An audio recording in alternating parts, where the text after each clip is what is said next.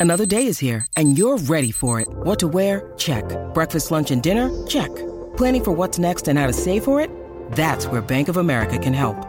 For your financial to-dos, Bank of America has experts ready to help get you closer to your goals. Get started at one of our local financial centers or 24-7 in our mobile banking app. Find a location near you at bankofamerica.com slash talk to us. What would you like the power to do? Mobile banking requires downloading the app and is only available for select devices. Message and data rates may apply. Bank of America and a member FDIC. When you need mealtime inspiration, it's worth shopping Kroger, where you'll find over 30,000 mouthwatering choices that excite your inner foodie. And no matter what tasty choice you make, you'll enjoy our everyday low prices, plus extra ways to save, like digital coupons worth over $600 each week. You can also save up to $1 off per gallon at the pump with fuel points. More savings and more inspiring flavors make shopping Kroger worth it every time. Kroger, fresh for everyone. Fuel restrictions apply. Head down to Chemist Warehouse Newmarket this week and check out the CeraVe pop-up arcade and Kogan Mobile, New Zealand's cheapest unlimited prepaid plans. Visit koganmobile.co.nz. This is Izzy and Kempy for breakfast on SENZ.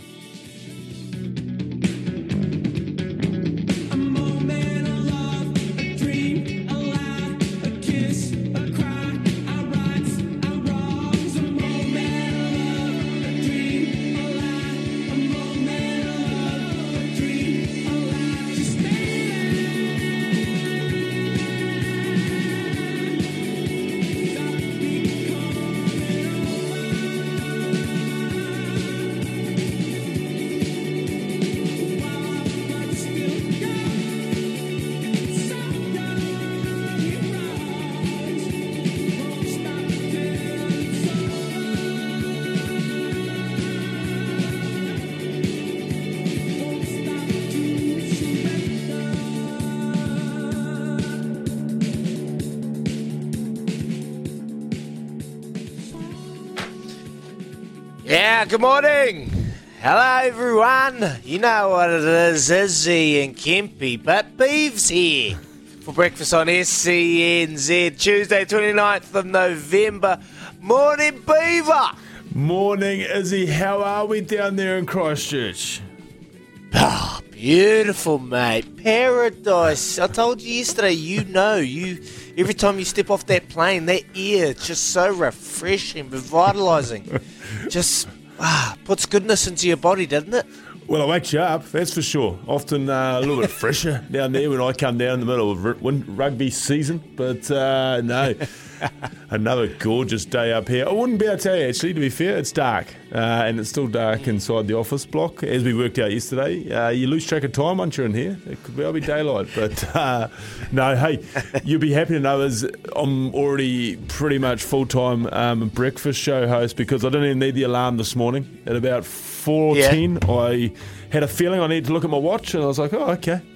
4.10. Ah, 20 minutes. So just natural body clock? Yeah, just natural You already body got the body clock set? yeah. Hey, that's that's that, One that makes, sleep. That makes one of us. Could you could you just teach Joe the rat how to do that, Eva?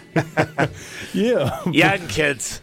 Well, Young look, kids I was these just. I was just, Yeah, saying, I was saying. I was saying as he to um, Louis here. I was like, Joe's been doing this a while. You'd think he wouldn't actually need an alarm. Um, Actually, a bit worried about I it. know, mate. I'm a bit worried First, about this is first time. Yeah, yeah, like it's pretty. Um, It's odd. It's odd. It's odd for Joe, and his phone's off. And uh, wow, yeah, I'm a bit worried about him too. Hopefully he's all right, and uh, we'll just keep trying to track him down. But Neeps in the back room will just keep things flying, and we'll keep you up to date with uh, with with Joe, boy. But um, Beef, yes. Beef, uh, uh, just quickly, like I know you're a big fan of the cafe outside that door. Yeah. Well, I kept them running during uh, COVID. Uh, Yeah, well, morning time. yes. Morning time. What what's um you know the new guys that come on the show? What they usually do is they, they go out there and they they get a black, a BLT or, Yes. or a little wrap for the team, and uh, just just that's your koha for the morning. So Oh, uh, thank you. uh, if you would like to, Yeah. um, one of, someone could head out and maybe order a BLT and a wee coffee. The team would absolutely love it, mate.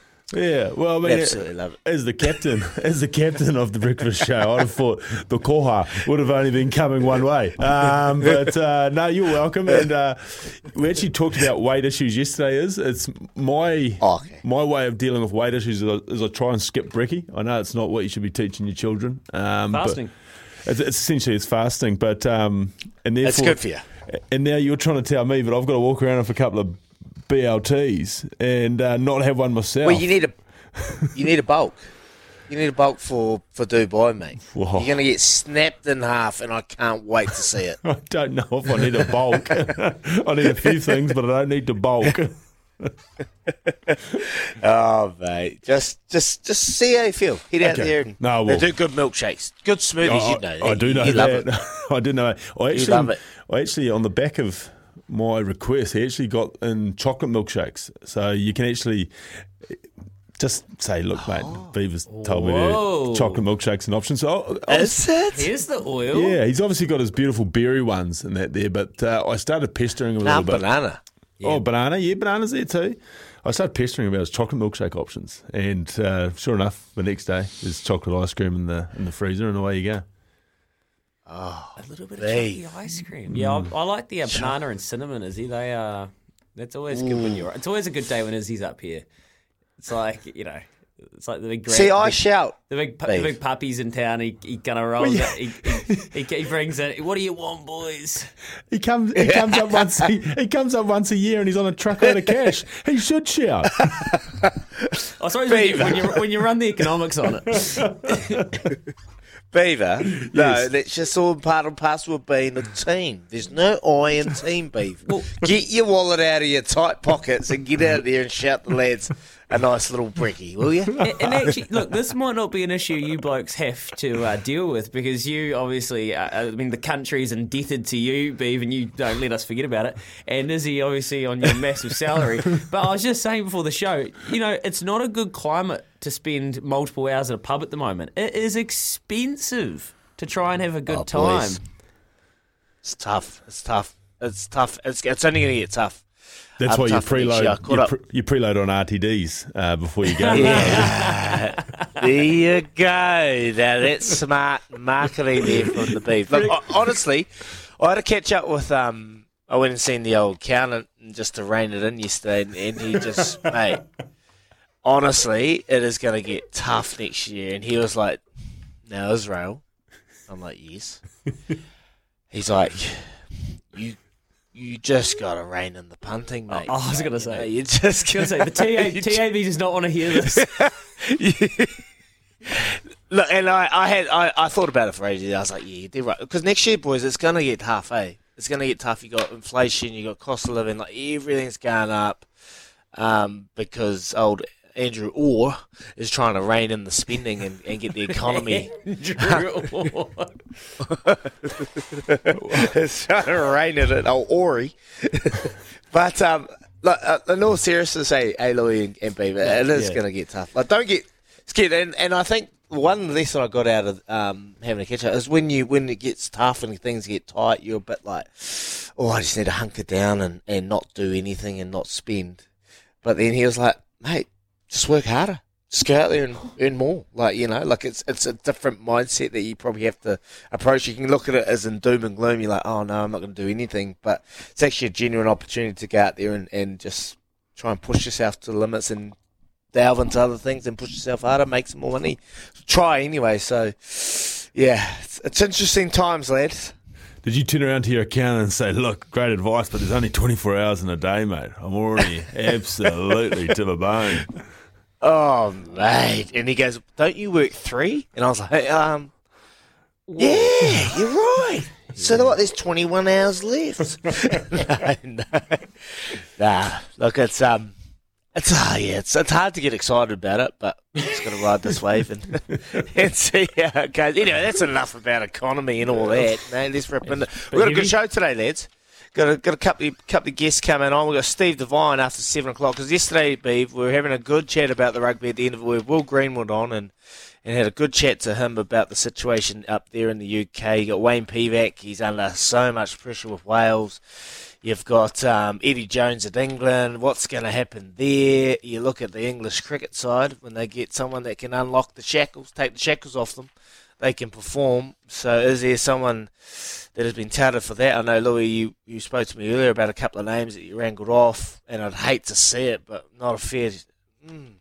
It's an interesting one. I'd love to talk about that situation that you, you spoke to me before about um, with England and, and a potential candidate and seeing if they can get that done. So Steve Devine will talk about that, and obviously Movember. Movember's come coming to an end, and uh, we'll get a wee update from him about that. And catch up at 7.40 we're going to catch up with New Zealand equestrian high performance manager and former Olympian Jock Paget about the success of our equestrian team, including the partnership of Team Price 1 and 2 in the world respectively. So New Zealand sport North Facets is flying at the moment, so looking forward to talking some horse racing.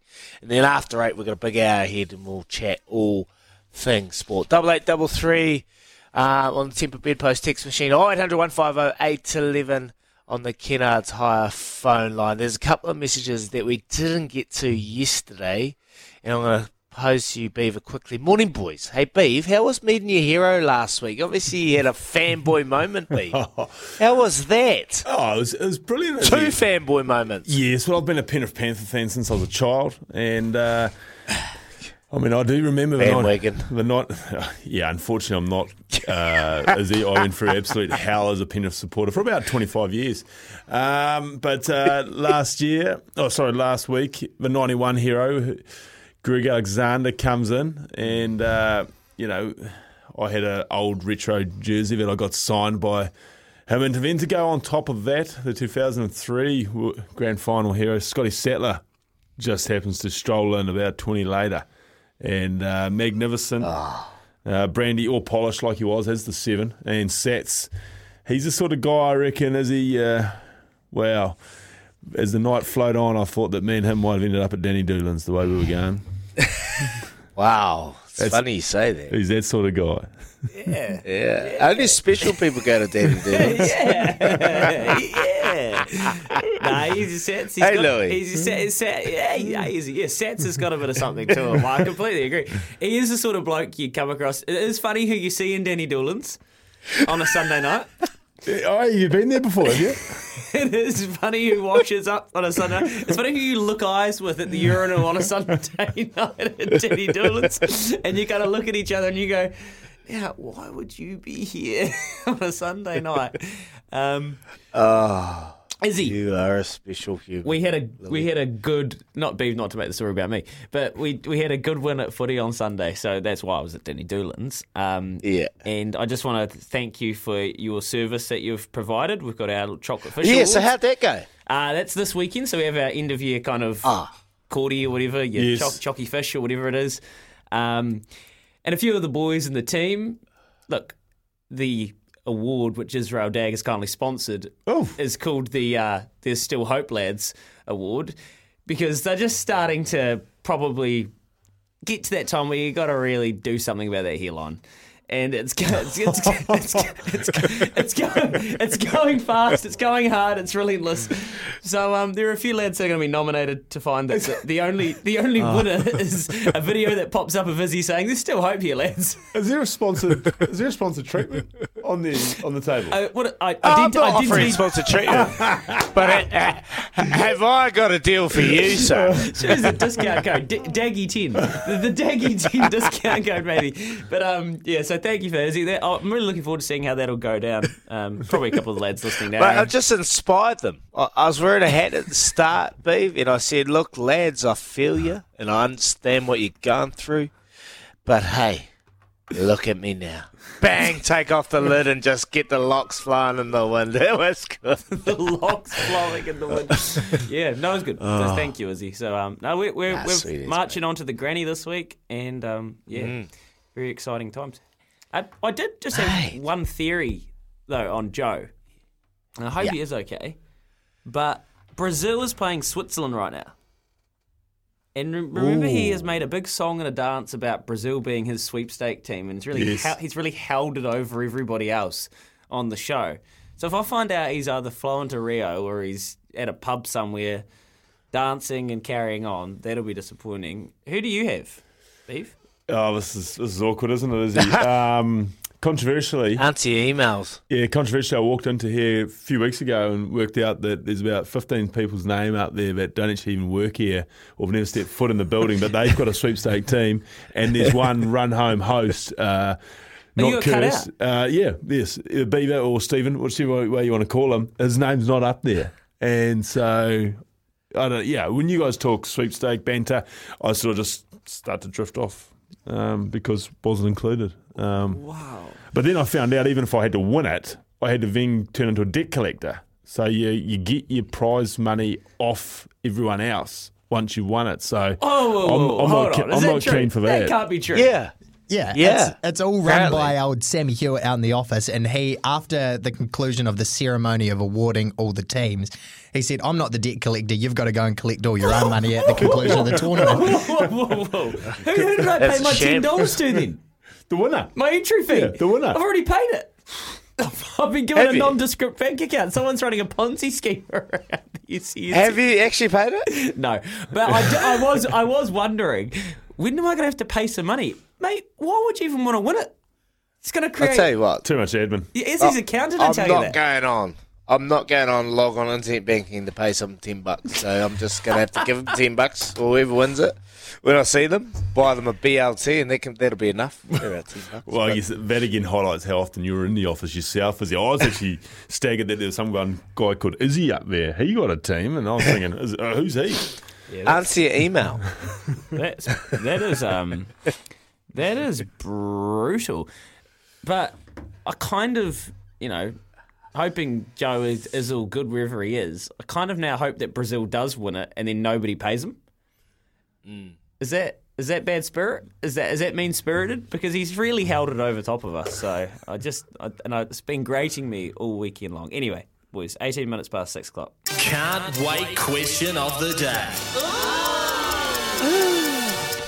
Let's kick into it. And it was actually um, there's a couple of really for December. What are we? Two days away. There's a couple of lovely rugby topics today to get into here.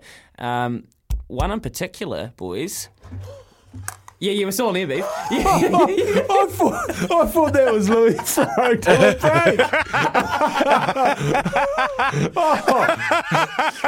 break. Oh, jeepers, you did that nice little rap, and I thought, well, that's break time. Lucky No, I that's our sting. Lucky It's if you're in the if you're in the if you're in the seat enough, you know that's a oh, sting. Good, good to know you've been listening to the show, beef. Well, lucky I didn't say anything controversial when I took the headphones off. Well, I kind of thought you might have just been Having a don't know, breather. having a taking. I Famous don't, I don't know what you were doing, to be honest. Um, yeah, I was just I was just going to start talking to you about the soccer still in the law here, and I was just, then you started talking as if there's some topics you want to get into. Well, it's just one. Okay, Just the can't wait question of the day. Premise is I can't wait to ask it to you. it's the can't wait question of the day. How did I miss it? I've taken all the sting out of it. Do we need to play the sting again? Excuse the pun. I don't know. Can't wait question of the day. Oh, it's too good. It's too. It's going to be one of the great mornings. I can feel it. We're going to get loose. Right. Across both the All Blacks and the Black Ferns, they've been nominated for the player respective side. You get the All Blacks, you get the Black Ferns, and you got the Kel Tremain, right? For the Rugby Awards, the NZR Rugby Awards. Across both of the pools, though, the Black Ferns and the All Blacks, we're going to commingle them. Who is your New Zealand Rugby Player of the Year? Ruahei Demant, Teresa Fitzpatrick, Stacey Fluhler, Sarah, Sarah Hirini, Jordie Barrett, Ardie Savea, Samisoni Taukei'aho, Sam Whitelock. That is your pool of eight players. They have all had ginormous seasons in their own right, naturally, because they've been nominated for the award. Who is your New Zealand Rugby Player of the Year from that pool? Co-mingling, they've both, I mean, obviously the Black Ferns had 10 times more success than the All Blacks did, but there is each of those men there have had ginormous seasons in their own right. So who would it be? Uh, I've got an answer, and I'm curious to see where you guys land on this. 21 minutes past six o'clock now, Beaver. You can rip your headphones off, S- sit back, have a good think on that one. You two on 0800 150 811, the Kennards Hire phone line, or 8833. I want you to come through on this. Who is your New Zealand Rugby Player of the Year, men's or women's? Back after this here with Chemist Warehouse. Great savings every day. 26 and a bit past 6 a.m. this morning. Hope your Tuesday morning's going nicely. Hey, uh, the New Zealand Rugby Awards are coming up, start of December each and every year, and we've got the nominees for Black Ferns and All Blacks Players of the Year. We've put a co-mingled pool together, and I'm asking you who your player would be out of both of them because these players, Ruahei Demant, uh, Teresa Fitzpatrick, Stacey Fluhler, Sarah Hirini, Jordie Barrett, Ardie Savea, Samisoni Taukei'aho, and Sam Whitelock have all had massive years. There's a text that says Jimmy Cow, and I'm assuming that is not a suggested. No, What, no. happened, what happened to Jim Boy Beef? Well, what? Is he oystering? Uh, I know he'd be. He didn't power- answer me he'd be, too. He'd be power diving, I'd have thought. Um, but yes, no, we haven't been able to get him this morning. Uh, haven't given up the dream, but uh, at the moment he is still a bridge too far, even for the breakfast show. Elusive. Probably better luck getting Elusive Jim. Jimmy Gopperth, who he absolutely destroyed in the uh, Eden Park in goal one year in Super Rugby. Do you remember that? After, Yes. after he kicked it? Actually, I think we would be able to get Jimmy Goff actually. Yeah, no problem. he's, he's trying to sell kicking tees, actually. Yes, no, that's what he, that's when I last heard from him actually. The old Simkin kicking tee. There you go. Uh, Izzy, player of the year. Who would it Yes. Um, oh, it's, it's, an, it's an interesting one. You can go two ways here. You go with the, with the lads and, and what they've been able to do and what they've been able to. Look, I just can't go past the, the first name you've read it off on that list. Ruahei Demant. Um, just what they've been able to achieve. She'll she'll become the second uh, lady ever to win the Kel Tremain. I'm predicting after Kendra Cocksedge. So uh, Ruahei Demant with what they've been through where they've come from, the story just doesn't get any bigger than that. And to, to be able to win it, and like her messaging was so real, you know, every time she spoke on the media and, and spoke after the match, I just love it. It was so refreshing. All of them were very refreshing. So I think Ruahei Demant will take out um, the Kel Tremain, and she's probably my pick. She is my pick for out of that list. On a side issue, Louis, do you know the answer to this? Did Sarah Hirini win the Couchman a couple of years ago? I thought it was only Kendra as well, but I thought I'd read something recently that she might have won it as well. Oh. She might have won the um, Tom Blake Māori Player of the Year. Ah, Yeah, no, I'm pretty sure it's still Kendra. just is- Kendra. is the only. Um, complete side issue. Sorry, guys. Um, no, for me, I hear what uh, I hear what uh, Izzy's saying. I think she will win it, uh, Ruhe. But uh, I'm a big fan of Ardie's year. I think it's been absolutely monstrous uh, from from way to go. Uh, Single handedly keeps Hurricanes competitive, and um, Literally. Yes. And at times, I don't think their squad stacks up to the big boys in this conference over here, but he he makes sure it does. And then All Black wise, just just a, an immense force who I don't think we're anywhere near the team we are when he is not there. Well, what happened in Dunedin against Ireland? Point in case, against isn't it? Ireland when he there was that. I mean, there was you know. In any other year, that might be one of those ones where you look back and you go, "What? How cooked was that?" But that just shows how much weird stuff's happened this year. That that's kind of a footnote. Um, exactly. yeah, I know you're a huge fan of Ardie's body of work. Is he in, in isolation? Oh, shoot. He's like, yeah, like I, I definitely, he's by far uh, the best um, male player in the, in the country, and he'll go close to pushing it. I just know the thought process of NZR and the year that the Black Ferns will win. I reckon they'll win. Um, yeah, they'll win everything. It'll be the Black Ferns year at And it- awards. And you know what? So it should be. So, Absolutely. so it should be. Uh, Sarah Hirini for Tim as she won a medal at the Com Games. Yep, Stacey Fluhler as well. Those, look, for even Stacey and Sarah to be just what they could do transitioning into 15s, that was um, Oh, that that is the biggest. I know we can shoot. up. That is the the best thing out of this. Like I had, I had so much like doubt that these girls can go from sevens playing on the circuit and transition to 15s in such a short period of time.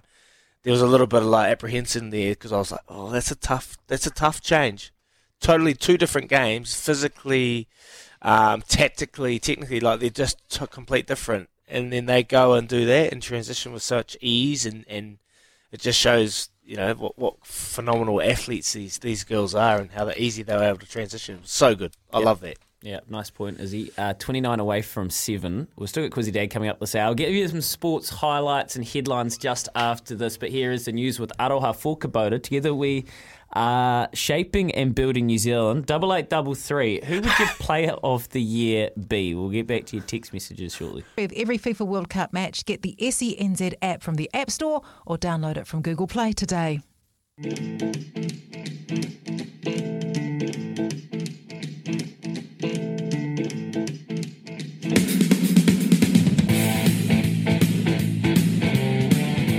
SENZ 26 away from 7 this morning. Uh, what are we, 29 of November? Gee whiz, it is Christmas season coming thick and fast. At Bunnings Trade, helping business is our trade. We're here to make your job easier because helping business is our trade. And right now, Brazil. Well, they had a goal overturned, actually, by VAR. That beautiful thing. And uh, Switzerland, it's keeping them alive at the moment. Nil all. Right now, that live commentary is in the SENZ app. If you want all and well, every game of the Football World Cup 2022 edition, you can head there. Later on this morning, we'll keep you updated with the games that we've got coming up because it's that stage in the World Cup where people need to start getting busy, and Portugal play Uruguay at 8 a.m. That will be an absolute rip snorter. We'll get you there. Uh, just some other bits and bobs. Alama Ieremia. He's been replaced by Craig McGrath as the Auckland head coach in NPC. Uh, so much head coach movement or speculation around World Rugby at the moment. Stuart Barnes wants Wayne Smith to coach England. Warren Gatland, the drums are beating for him to return and take over from Wayne Pivac in Wales. And in the softball World Cup, we spoke about last week, Izzy. Well, how's this? Argentina, who I think, uh, pretty sure are the defending world champions, have plastered six runs in the bottom of the ninth to end up pumping the Black Sox. If you look at the score, 11 5, but all the runs came in the bottom of the ninth, which is a hell of an innings to close it out. So the Black Sox are also on the back foot a little bit to start their tournament, which isn't good. Is not ideal at all. And uh, Argentina, out of nowhere, obviously reigning world champs, putting so much pressure on the Black Sox. But that's not ideal. But they'll they'll rally around, and hopefully their COVID situation hasn't escalated too much in the camp, and everyone's fit and fighting, ready to go forward. But just on that Wayne Smith situation there, um, Louis, it's an interesting one, beef. It's an it's an it's like for you when you first think about it, when you think, you know, does that shoe fit that foot? I don't. I just don't know if Beaver, uh, if Wayne Smith in England would fit. I don't think that's the the case because you know Smithy's really good technically, tactically, and he can you know evolve the game and get you thinking about the game. But for me, I think it's more about just unshackling the shackles for England and having a coach that, that can do that. So I don't know the Wayne Smith fit. Everyone will be jumping at that. And I can understand he nearly went there a while back, but New Zealand Rugby stopped him. So yeah, I don't know. Your first initial thoughts on that? Yeah, I mean, I actually hadn't thought what you the point that you were just making there, but I guess on the back of Eddie and then mm. Smithy, you're probably you're probably right. It's obviously Smithy's regarded as the genius of rugby tactically and technically, and and that you know is fair and, and unparalleled. But you're right as far as environment goes. Um, on the back of an Eddie intense environment, maybe Smithy they might they might That's not- what I mean. Like Yeah. too intense um, coaching. and the, and the, that maybe it is a case of maybe they need a, a razor, someone like that, as a, as opposed to that. So it'd be very interesting. I, I mean, Smithy, for the same reasons that Smithy turned it down last time, you'd think they still stand. Like he just, mm. I mean, in the end, he just couldn't see himself coaching against the All Blacks. Here's a question for you, lads, because intensity. You hear it use the word more in rugby coaching than I reckon in other coaching circles. To be honest, it's almost like a bit of a buzz phrase at the moment because a bit of the bully was around Joe Schmidt that maybe the Irish players kind of just his intensity wore on him, wore on them at the mm. end of it, and Andy Farrell's been able to come in with a different dynamic and lift them. What does intensity look like and feel like from a, in a player coach relationship? you've got the you've got the training field aspect, and that's Yeah. that's fair. But then there's sometimes you can be in the environment as well, and that that that's not always on the coaches coaches' hands. That's sort of the pressure on the team and the environment at the time, but. There, there are some there are some coaches who can create an intense environment for a split second, or not a split second, but like a training session or leading into kickoff. But then there's like Dave Rennie, for example, perfect example.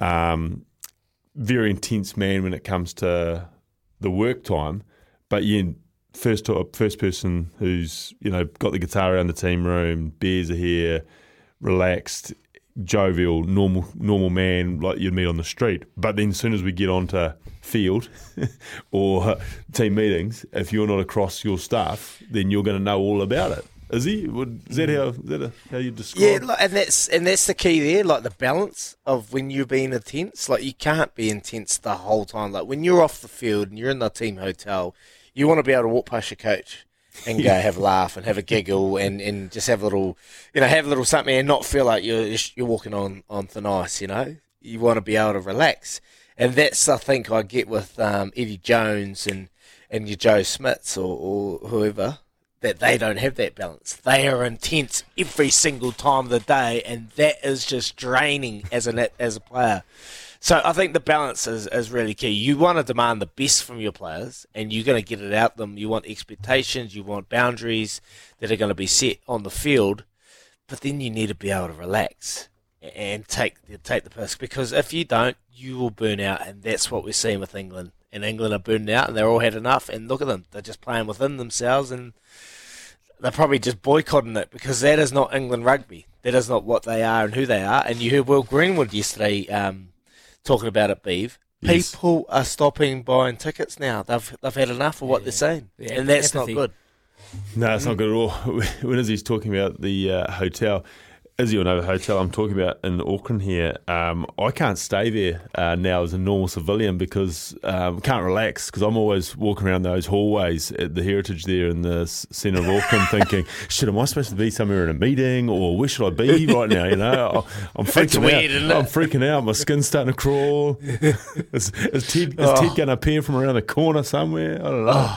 Get in, get in your room and lock that door and just get to your. You know, have you got safe zone? Your safe spot. My my one's my house. I love being at home because I can do what I want and be who I want. But that your room in your hotel, that's your safe zone. As soon as you're in the room, you can just go.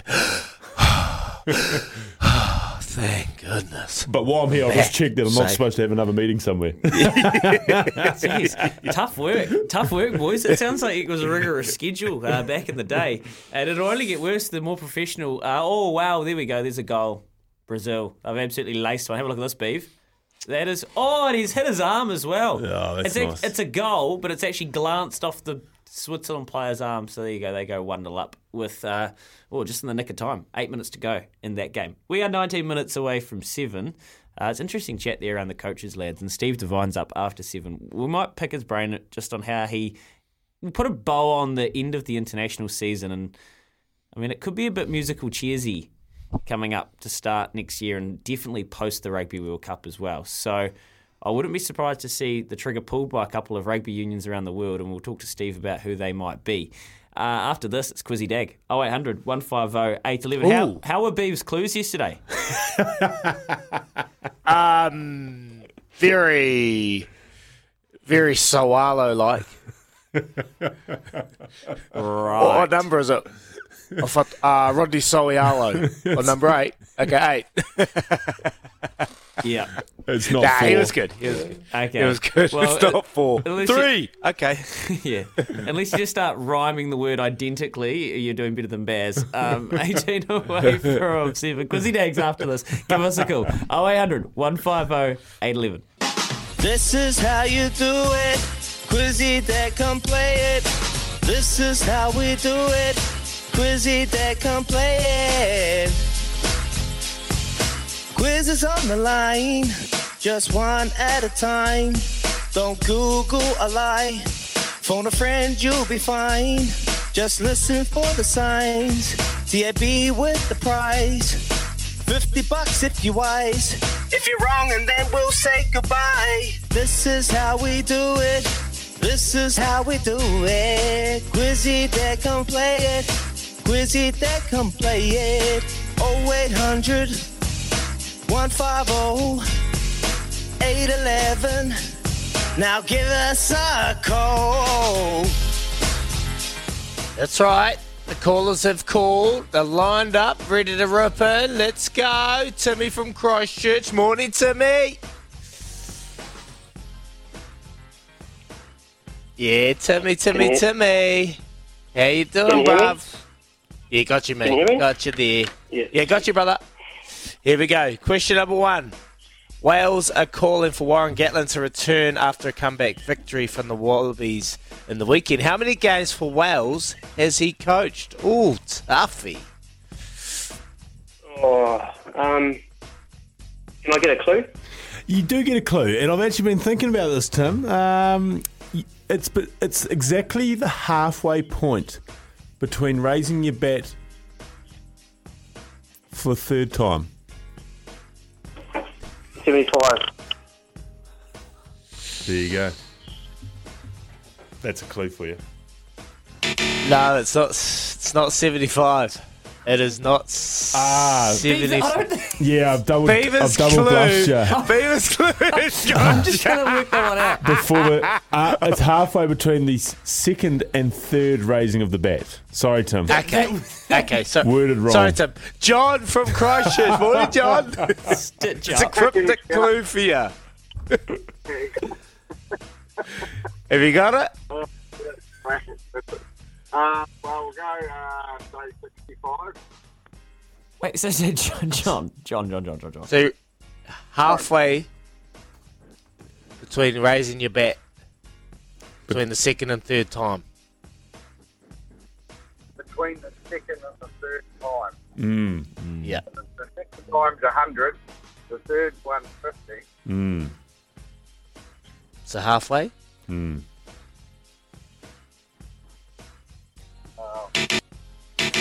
Halfway between the second and. I can only do too much here, guys. Gonna have to move you on, sorry, John. Tough, cl- tough clue. Oh, tough cryptic clue. Really? Simon from Auckland. Morning, Simon. How you going? How you going, Simon? Good, mate. Yourself? Good thing. Come on, Simon, put us out of our misery, please. Is it 125? Of course it is, Simon. One Of course it twenty-five. is. There you go. Halfway between the second and third. One twenty-five. Well done. Well done, Beef. Great clue. Loved it. Had to get the mind thinking. Question number two. The Black Sox went down to defending champions Argentina at the Softball World Cup yesterday. What was the score? Um, might have a clue. Can I get a clue for? It's, it's it's as close to multiples of six for both teams as humanly possible. That's a great clue. Um, multiples of six. As close as both teams.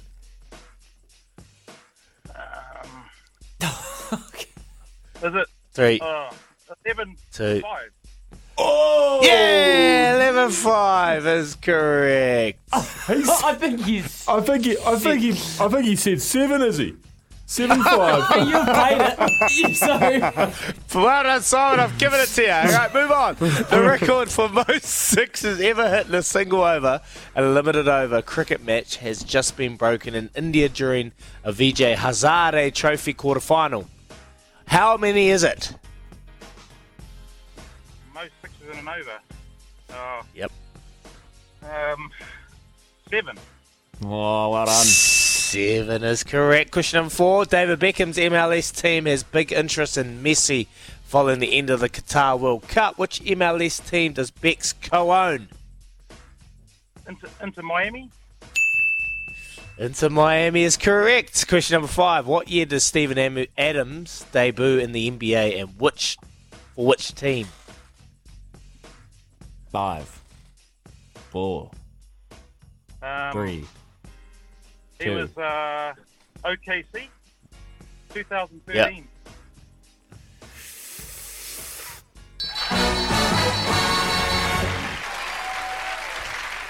Well done, Si. You're our winner, mate. $50 TAB bonus bet coming your way. Cheers, boys. Bet wisely. Um, R18 yeah. gamble responsibly, obviously. But, uh, geez, Simon's. There's been some good luck there. There's been some great quizzing, and then he's used every inch that last five second timer, and he's nailed it. And Steven Adams is having a really good season this year as well. He's playing some good basketball again for Memphis. So he's going well. Well done, Simon. We'll play Quiz Day again, same time tomorrow. And Brazil, well, they are 30 seconds away from staying undefeated at the FIFA World Cup 2022. 1 0 against Switzerland. We'll get back to you after this and uh, wrap up the hour with some of your text messages. Well, nearly 7 a.m., and then we'll talk some rugby with Steve Devine after that. Uh, Kevin's come through here. He's saying that Craig Zackey, and you might have seen him as if you watched any racing or beef over the weekend, the last couple of weeks, the younger of the South Africans that are out here, rides like a Glen Boss carbon copy in the finish. He is going to make us lots of money along with Warren Kennedy this summer. Kevin, I don't mind that comment. These South African lads can ride, are picking up obviously group racing. Joe Doyle, the Irishman, had the group race on Thursday, and then in the weekend, pre defer. Yeah, Craig Zackey, he can ride. So it's good because I feel like we've probably not had enough jockeys that you can confidently back in big races over the last six months or so. But that's changed, is he? Yeah, mate, they've been flying since they've come over. I had a look at the Rotorua race meeting. I've got a couple of goodies tomorrow, so have we look? Ah, oh, Wednesday, you know. Oh, trying to stay off. But Cam's come through. I've had a look at Kai. I've bet Kai. I've bet Kai, and it's got me a little payday, but it hasn't paid me lately. So we'll keep an eye on that one. Coming up, Steve Devine. We're going to talk some rugby, Movember. Plenty to debate, so looking forward to ripping into it. Here's Aroha with the news for Kubota together, shaping and building New Zealand. Block reflux fast with the Gaviscon Dual Action range from Chemist Warehouse, now starting from $5.99. And Kogan Mobile, New Zealand's cheapest unlimited prepaid plans. Visit koganmobile.co.nz. This is Izzy and Kempy for breakfast on SENZ.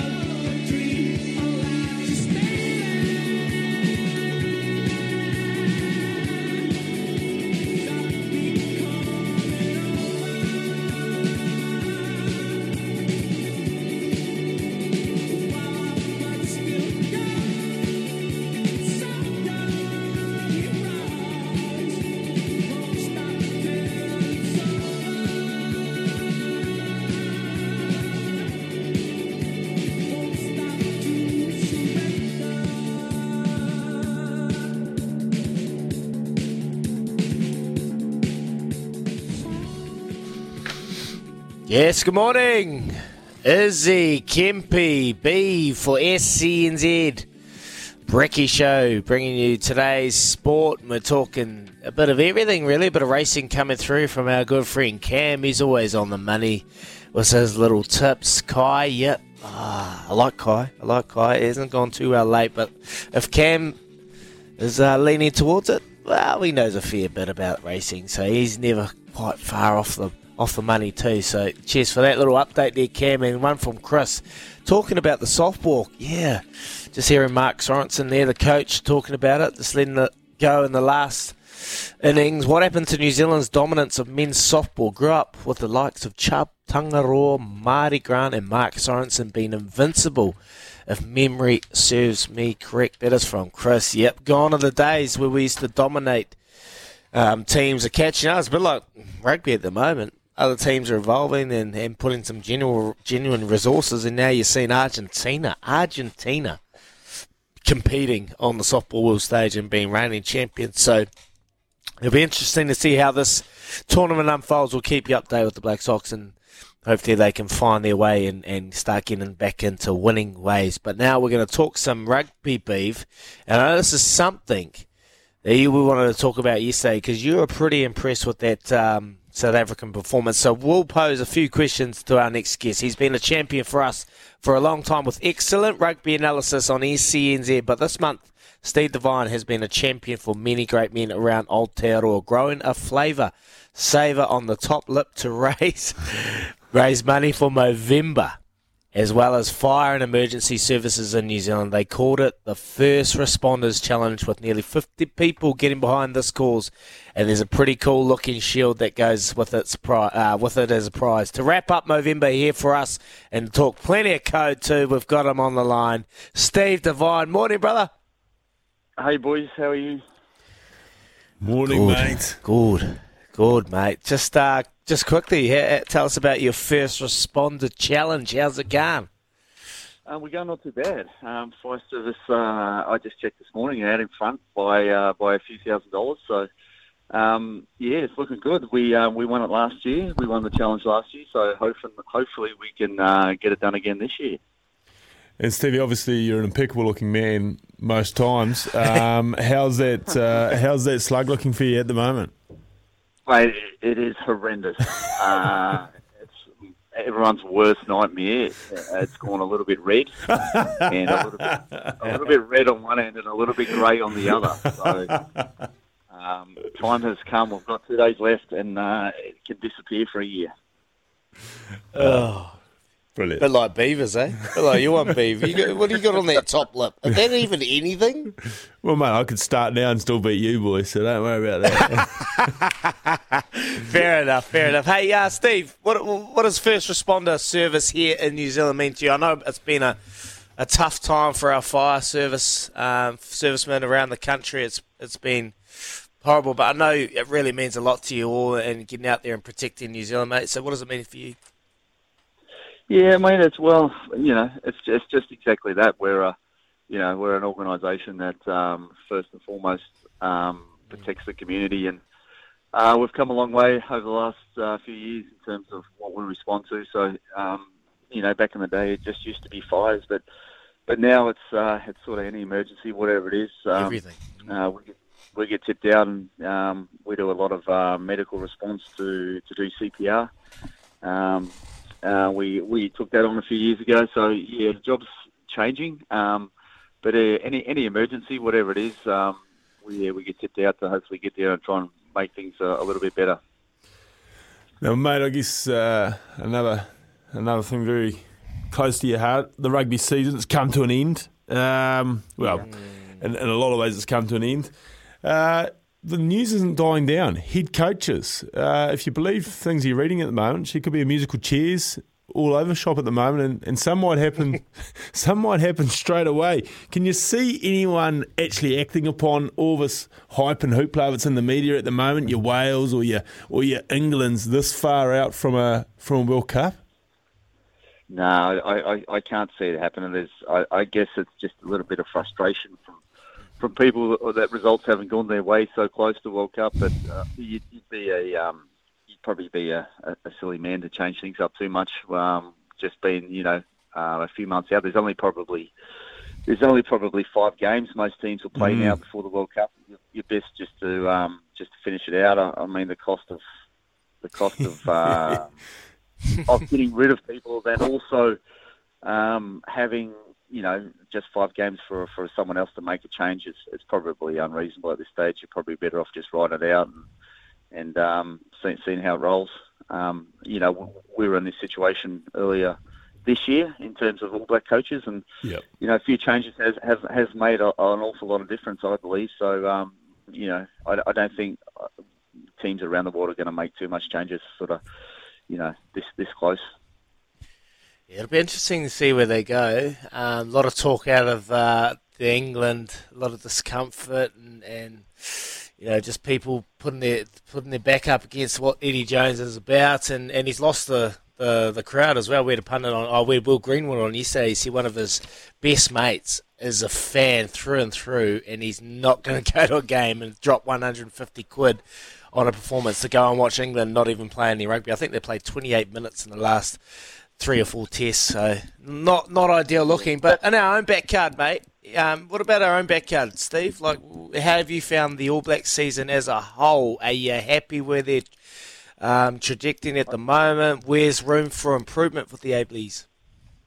Yeah, I, I definitely think they're moving in the right direction. The the problem with that Northern Hemisphere style that England and South Africa play that it's so boring that if you're winning, if you're winning, that gets swept under the carpet and everyone's happy. But if Yeah. you're losing like England and South Africa have over the last, it creates a huge amount of pressure on everyone because it's ugly. Um, I mean, and look at what England did to the All Blacks in that last ten minutes. When when they decide Yeah. to play rugby, it's it, they actually can play. You know, and why not? Wouldn't you just rather go out swinging than than go out kicking penalties and kicking the ball away all day? You know, I just think I just think the rules of the game at the moment we need to we need to give a bit more advantage to the teams that are willing to to, to play entertaining rugby because you know that's what, ultimately we're entertainment and that's what people want. I think the same with the All Blacks. The All Blacks game has changed a little bit. We've started to um, shore up our ruck ball. Like being able to continually win your own ruck ball is, is a huge part of the game, and I, I think we really struggled with that against Ireland and Africa at the start of the year. And um, you know, as the as the seasons progress late into um, the Northern Hemisphere tour, I think you know we're we're more likely than not to win our own ruck ball, which gives us options to get out of the advantage line and, and you know getting stuck into our team with ball in hand. just to tack back to your comments on England, and that's the the kind of situation now with Eddie Jones. You know, for seven minutes when they started playing, they can play and they can expose every team. But at the moment, I feel like they're afraid or they're just they're not feeling it playing for Eddie. So do you do you feel like if they did, the conversations are out. Like Wayne uh, Stuart Barnes was like Wayne Smith, get him over there. I don't think that's a real ideal fit, but someone like Scott Robertson could go and unshackle them. They could they could potentially be a big powerhouse and, and go on next year to win it if they were unshackled. I feel. Yeah, I don't. I don't think it takes another coach to unshackle them. That's for me. That's just some senior players standing up and saying, "Listen, this is this is what we want to do. This is how we want to do it." Like at the end of the day, the coach is not out there. He he, he gets you ready. He gets you prepared for the match. But uh, you know, if there's a few senior leaders in that team that decide that this is this is not how we want to roll, um, then then that's on them. I think that's you know that's that's where a team evolves. That's where a team gets better. Is when when the people out there doing the job stand up and decide what's best for them. And you know, normally a coach just just facilitates that. But uh, yeah, yeah, I don't know what it is with the English. They're they're almost just too scared, um, too scared to play rugby, which is which is which is you know a crime. And down here, that's it's, it's normally the other way down here where we, we try and play too much rugby that get ourselves into trouble. But we've um, you know we've figured that out a little bit up in the northern hemisphere, which has been good. Now, mate, obviously, as you mentioned, the Northern Hemisphere trip is is over, and it's always tough to quite gauge where everything's at. But if Ireland and France, is, I guess Ireland, I'm still I'm still not convinced by, but uh, Ireland and France are obviously out of out ahead in most people's eyes right now. How what sort of gap do you reckon there is, or is there a gap back to the All Blacks, the way that they're heading? I, I, I honestly think that the top four teams in the world, and I'm probably going to, you could probably say the top, the top eight teams in the world can, on their day, can anyone can beat each other. Um, The really disappointing thing I believe for this Rugby World Cup is the top, the top four teams in the t- in the in the world right now won't make um, quarterfinals, um, meaning meaning that um, oh, it won't make the semi-finals. Sorry, meaning that all you know, uh, Africa, New Zealand, Ireland, and the French will all meet each other into um, quarterfinals, um, which which stacks one side of the pool pretty heavily, you know, and that you know, surprise, surprise, England happens to be on that side of the pool. It's just uh, it's just constantly everything gets fed down that side. It, you know, it's it's a bit of a shame that those top four teams in the world don't have a chance to um to go all the way because you know that's that you know over the last few years that's where that's where, where the strengths are. The Irish can do it. I, I think you know them with ball in hand. Um, you know they're really good. The the thing that I caught me this year was the Ireland A team. Um, gee, if the Irish get a few um, a few injuries in the next couple of months, they they really don't seem to have that depth that maybe we do. Um, and uh, yeah, you know, it, it just it just makes a harder campaign for those top four teams because they've got to do a quarter final, semi final, final. You know, they're they're they're basically those last three three matches are, are huge. Whereas the team on the other pool probably we could get through a, a quarter final a little bit easier, and then you know and then only have to get up for those two two matches. So. Um, yeah, there's definitely there's definitely a bias towards the draw for the World Cup, but um, yeah, those those you know top six, top eight teams on their day on their day, any one of them can beat anyone, and uh, it's just going to be who can back it up the best for for three matches in a row at the end. The style of play that they're playing, the All Blacks at the moment, Steve, are you are you happy with some innovation, some adapting that we've been showing of late, or have we? kind of left our cards close to our chest, trying not to show much, too much. Like, are, are you, do you feel like what we have now can go forward and potentially win the World Cup next year? Uh, yeah, we're going to need a few things to go in our favour, but I, I think what Mm. I've seen at the end of the year is certainly a whole lot better what I've seen at the start of the year. So we are we are progressing. We are heading in the right direction. Um, I, I, I, I get a bit concerned. Sometimes I see we're trying to do this up and in defence.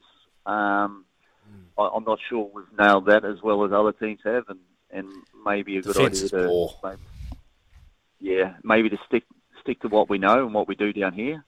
Um, it's one thing playing Super Rugby, playing a, a style all year in Super Rugby, and then getting the All Blacks and changing everything. So, you know, not many teams down here do the up and in, and I just think a few times we've been found out about that, particularly um, particularly our wingers.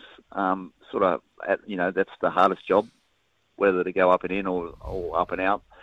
So I, we've got some work to do there. Um, you know, but we- we've come on leaps and bounds. I look at the line out attack and also line out defence is, Yeah. huge. The scrum's been good. Just the ability to hang on to ruck ball. I mean, that we, we look at scrums and we look at lineouts a lot, but at the end of the day, we probably have 150 rucks in a, in a match. Um, you know, and if you if you're unable to guarantee your own ball, then then things get a bit hard. And towards the end of the year, we had some we had some good phases when we decided to do it, but we we kicked a lot. We kicked a lot to space, and I, I don't really have an issue with that. Um, our kick chase game needs to improve. I, I just think we're probably you know we're in the bottom the bottom ten teams in the world have been able to um, chase a rugby ball. I think our, la- our wingers are a bit lazy, and we just once it's in the air, it needs to be contestable, and we don't seem to be able to do that. We're not willing to send someone up after the ball in the air, which is a big part of the Yeah, game, totally particularly agree. that Northern Hemisphere style. Totally Um, agree so, with you, yeah, Steve. mate- Like our, our chase is, is poor at the moment, and um, that's what we're going to with our exit. So, uh, do you feel like our just quickly we're going to let you go? Our exit is a real work on at the moment. We've only really got Aaron Smith box kicking, and that's kind of been called onto by other teams, so they're, they're nullifying that pretty easily. Yeah, well, they're, they're putting a couple extra back. That's why the um, the open field kick has been good. The cross field kick, we've we've had some big games there, um, but you know that does get a bit um, you know a bit a bit nervous at times. They don't always come off rather than just put in the air up with a good chase. So yeah, I mean, they, yeah, we we got a few months to, to, to get stuck in, and as you know, you, you don't want to get to the World Cup fizzing. You you want to get there a Yeah. little bit underdone, and, and you got to build because if you get there fizzing, she's she's a long eight weeks. Yeah, for sure, mate. We appreciate your time, Steve Devine, talking rugby, talking Movember, and uh, all the work that you've been doing for our First Responders Challenge, mate. Appreciate it. Thanks so much, and uh, hopefully we'll catch up soon, mate. Thanks. Cheers, boys. Thank you. Thanks, mate. Together, we can change the face of men's health. We're in this together. Let's do it for men in our lives. Donate now. How good. Great to chat Steve. One very good uh, review, preview of the All Blacks. And that has been the big question mark, Beav. I know we're going to shoot off, but the exit is very worrying for myself. He's dead right. Like, we, they are, the other teams are escorting really well, but we've only got that Aaron Smith box kick, kick it long and out, or put it up and contest, and teams have kind of cotton on to that, and we're pretty much just gifting the ball back. Well, I know we're going to got to move on, but jeepers, that the Aaron Smith scenario is he's just putting up, and, and it's obviously deliberate because he's a very good box kicker, but he's he's putting up about 15, 20 metres. These are all coming down around the 40. Now, if you don't get that and they get it coming onto it, geez, you're under the pump. Um, You're under the pump. I'm very. I, I am. The exits. The exits do baffle me. uh, I'll be honest. Is. Um, and then yeah, obviously the only the only time they look nice is in well not safe, but it looks like good stuff when they're coming out is when they do do the cross kick, and that is mm. you and I both know that is a gutsy thing to do, and it is fraught with danger, as Stevie alluded to. It's interesting times, uh, both for the All Blacks, but for world rugby as a whole. When you look at the jigsaw puzzle and the coaching merry-go-round that may, well, Steve seems to think that it won't happen, but there are panicking unions around the world.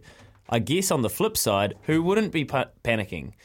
Because if everybody is, that leaves there a couple of genuine chances to win this World Cup. Steve sent a text, but before we get to that, Steve, I'm going to let Beaver cook on the subject after this. Off the back fence, or is it? Maybe we'll go down to the river with Beaver. Here with Chemist Warehouse, great savings every day. And Joe is okay. Anyone that was playing along in the first hour, we've identified Joe. Joe Bell is okay. So there's an update for everybody that was worried. Uh, back soon with Beavers off the white bait stand. Off the Whitebait Shack with Stephen Beaver Donald. oh, wow. Special day brings special segments. Beaver. What an honour. I've been here less than 24 hours and you've already given me a segment.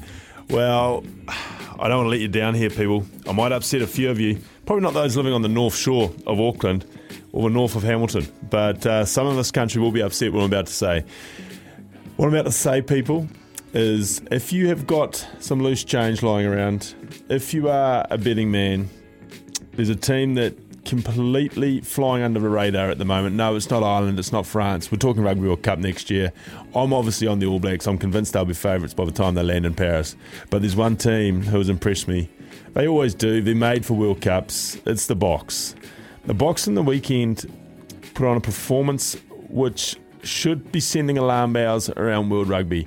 Their forward pack is undisputedly, for me, the kings of rugby. They have got depth, they have got strength, they have a ability to physically dominate other grown men with absolute ease. This was a forward pack that had no Steph to it. Uh, the world's best rugby player in a lot of people's eyes, and not not this year, obviously. Ardie Savea is not even the world's best rugby player in some people's eyes this year, but they have a phenomenal group of forwards, and I guess the issue with uh, South Africans has always been well, not the issue, but the criticism has been their backs. Well, I'll tell you what, if you threw that back line down here in New Zealand, we would marvel at it. This young fellow Williamson, who, William, yeah, Williamson's close and probably close enough. He's been around a while, been very highly rated for a long time, but he's finally been given the crack at ten with Pollard's injury and Jantjies' issues. But he was phenomenal at Twickenham, and not, not only doing the usual stuff, but he also bought a flair. They ran it from their own 22. We were just talking about exiting. They did a dummy box kick, and Williamson flicks it out to um, Le Roux, who flicks it on to Ahesi, who, don't get me started on this guy, uh, Louis. He's the next Cheslin Kolbe, and they've already got Cheslin Kolbe. I mean, how many Cheslin Kolbes do you need in one team? I love a Cheslin Kolbe. Just one of them would be nice. But I just look at them at the moment. I see how their forwards monstered England, no mean feat. I see now that they've got resources in that back division. If they were to pick up injuries, it wouldn't be the end of the world. If Pollard doesn't make the World Cup, they can still win the World Cup, from what I saw on the weekend. They are building a phenomenal group. And I say group, they have probably got 30 guys now that will not be an issue if they all have to play in a World Cup final.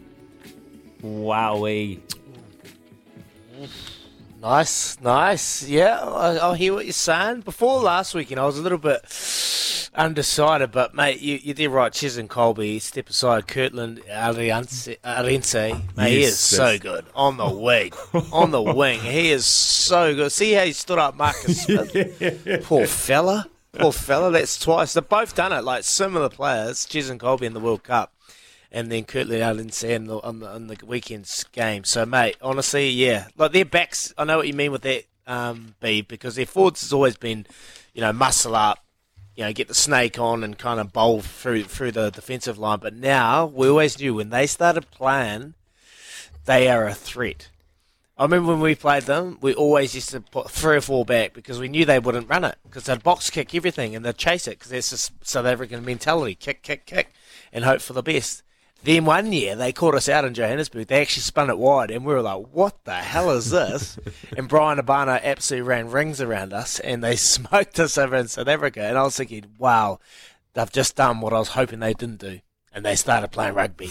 And when they play rugby, wow, they are tough. They are tough. So I love that, Beav. You, you feel like they're the team to watch at the Rugby World Cup next year? Yeah, I mean, I- I just think before there's a lot of hype around France. Yep, you give it to them. They are at home. They they've been consistently the best team for for a good few years, and there's a lot of hype around Ireland. But Ireland is still this big doubt of whether they can do it at a World Cup. They- at a World Cup, yeah, They and were- France. And, and France And haven't France done it. too, yeah.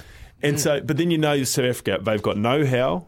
Uh, hate them or loathe them as far as their game plan goes. They, since you were born in that country, you know exactly how the Springboks play, and you know that game plan. So they're not going to implode at a World Cup, Louis. Yeah. Like, they are going to. No, they are going to stick to what they know. As being a racing man, Beav, I love what you've done. You've checked a bunch of form boxes and you've said tick, tick, tick, tick, tick.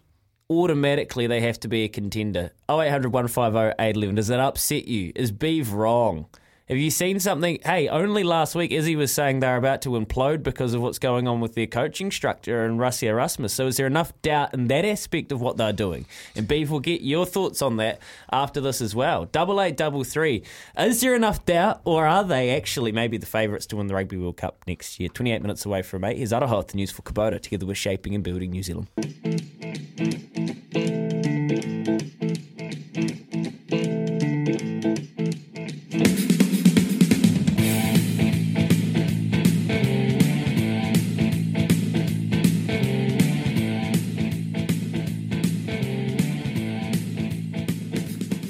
26 minutes away from 8 o'clock this morning. You've just heard Beavers off the back whitebait stand. What do you make of it? Do you think that South Africa maybe should be favourites to win the Rugby World Cup next year if it's not France, Ireland, or the All Blacks? 0800 150 811. Would love to hear your take on the Kennards Hire phone line here. Very quickly, lads.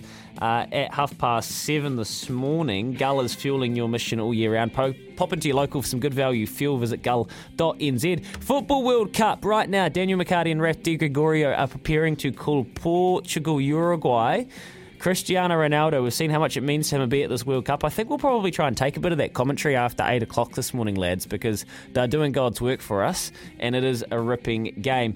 That's the last game this morning. Brazil has beaten Switzerland 1 0. Uh, they had a goal disallowed but kept scrapping, and Ghana got a massive 3 2 victory for the African nation over South Korea. And last night as well, Cameroon and Serbia played out a 3 all draw. So we've had a goal fest. The World Cup has finally woken up when you consider that Croatia handed Canada four goals a couple of days back as well. And yesterday, Spain and Germany, a late equaliser, Beeve. How did that make you feel? Well, I tell you what. Once I checked my account, when I was just putting on some money on the uh, horses this morning. I actually hadn't kept up the news. Um, I got a lot of rubbish about backing draws from uh, Sid Israel Dagg and uh, Paul Moati yesterday. um, but uh, hey, Did you back it? Yeah, I did. Yeah, three dollars thirty. So nice little uh, influx Well into done. the uh, account there this morning. So just give me a bit of room. Um, and I, I'm a big Ghana fan. I'm disappointed I missed that uh, three two victory. I got on them the uh, game before. Uh, tipped that out to the run home listeners on based on nothing apart from remembering watching them at a Olympics years ago when they when they kept dancing every time they scored a, goal, and I sort of got on the bandwagon there at those Olympics. But uh, Hoping that some of those obviously under Yeah. under 23 players have come through into Yeah. the senior side. who who are now 40. Um, but um, yeah, no, it's uh, Ghana, one of my a real soft spot for. But uh, no, I'm enjoying this, uh, enjoying the football. And as I told Izzy and Paula yesterday, the draw, it's a very realistic option in the, in the game of football, especially at this level. I don't know, mate, because I remember Adam Leventhal um, came on Yeah, yesterday yeah. out of out of Qatar, and he was sitting on the fence too. He said it's going to be a draw, one or two, and I said, mate, get off the fence. And well, you both did right. Three dollars thirty. That's good money. Yeah, me, me, Money. and, me and Adam. Is it Lethathor? How did we end up there? Or was it just Wow, Adam? Just say it fast mate, enough. I just, I just said Adam. and then I said Adam because I was like Leventhal. Um, He's a good man though. The, He was a great man. the Americans naturally hate the draw. They are not a fan of the draw because they don't have ties and draws No. in their sport. We, as uh, Test cricket, Test a cricket Test cricket lo- loving nation, and also, although we did not take it kindly when Marcus Smith just kicked the ball out the other day, I personally didn't have too much of an issue with it. Um, anyway, on the rugby, There's Hmm. a couple of text messages here for you, Beav. Now, this one from Steve came through before. This, I'm not kidding. It came through before you just went on your South African rant. After watching Autumn Series and getting a good look at the teams that played, it pains me to say this, but watching the way South Africa are building says is scary, especially with their depth off the bench. They look super imposing despite losing to Ireland and France. The Boks pack monstered both those teams in England on the weekend. They've got exciting outside backs, which you just highlighted. They're a dangerous proposition at $6 at the New Zealand TAB. They're my favourite to retain the Rugby World Cup. And then Brad backs it up. Mm. Beavers bang on the money. Don't sleep on the Boks. They know how to get it done. Rassie low key is a genius, is he? Creating outside noise, the team quietly going about their work. Ireland and France, personally, are no chance, have peaked rather early. Did you have you thought any more about the Rassie siege mentality stuff? Is Oh, yeah, look at. Wow, he's just. He's very clever at what he does, and he's obviously doing something for a reason. Um, mate, I love that thought process from. Um, from that pundit there talking about him, he's doing it for a reason. He's playing the game and he's playing extremely well. Look, you think back to their last campaign, the 2019 World Cup, they were heading probably in a similar trajectory as, as now, under the radar, Yep. just there or thereabouts, winning a couple, losing a couple, and then they go over to the World Cup and surprise many and win it. So it paints a similar picture to 2019. And and the Rassie, and, and like you spoke about it last week, the boys still believe in him. And I've never met Rassie, but just from the outside um, looking in, you think he's an absolute twat. But he's very smart. He's very clever at what he does. Yeah. And he's obviously got a, a reason why he's doing it, Beef. Yeah, I've uh, yeah, I've only met him a few times, but I've got a. I had a mate that was well and truly in the uh, Springbok team there last time around. They won the World Cup, and uh, I'd often quiz him about Rassie. And like I know it, I know when we were talking about intensive environment, I know at the World Cup, it was getting to a point of this intensity was. They couldn't wait for it to almost end because they were literally. I was trying to catch up with my mate there in Tokyo, and he's like, "Oh, I've got another Rassie meeting tonight. We've literally got a meeting every single night after dinner, um, keeping them on this. Uh, the theme so- side of things just got absolutely rammed down their throat. In contrast to that, though, and this is why I do enjoy uh, Rassie's methods, is you know they played in New Zealand. Uh, World Cup year, and they had about a two or three day layover after they played in Wellington. And my mate says, "I'll come up to Auckland to Sid Bar that we were talking about at six thirty. He said, "Come up there. Um, just me and a few of the boys are going out for a beer. Sweet ass. So I come up there on a Sunday. I walk in there, and the entire Springbok team plus the entire management are in uh, Sid Danny's. And uh, I said, "Geez, boys, you got you got a good turnout here." And he's like, "Oh yeah." Rassie said to the boys, "Look, we've got a big few months coming ahead of us. You might not get too many more chances like this. Uh, push it out, push it out a long way." He said. So I mean, is right he, place to go. you can imagine a coach t- telling me and you that, jeepers. Oh, mate. That's why Jimmy Khan can't come on our show because apparently he'll tell or spill all the beans.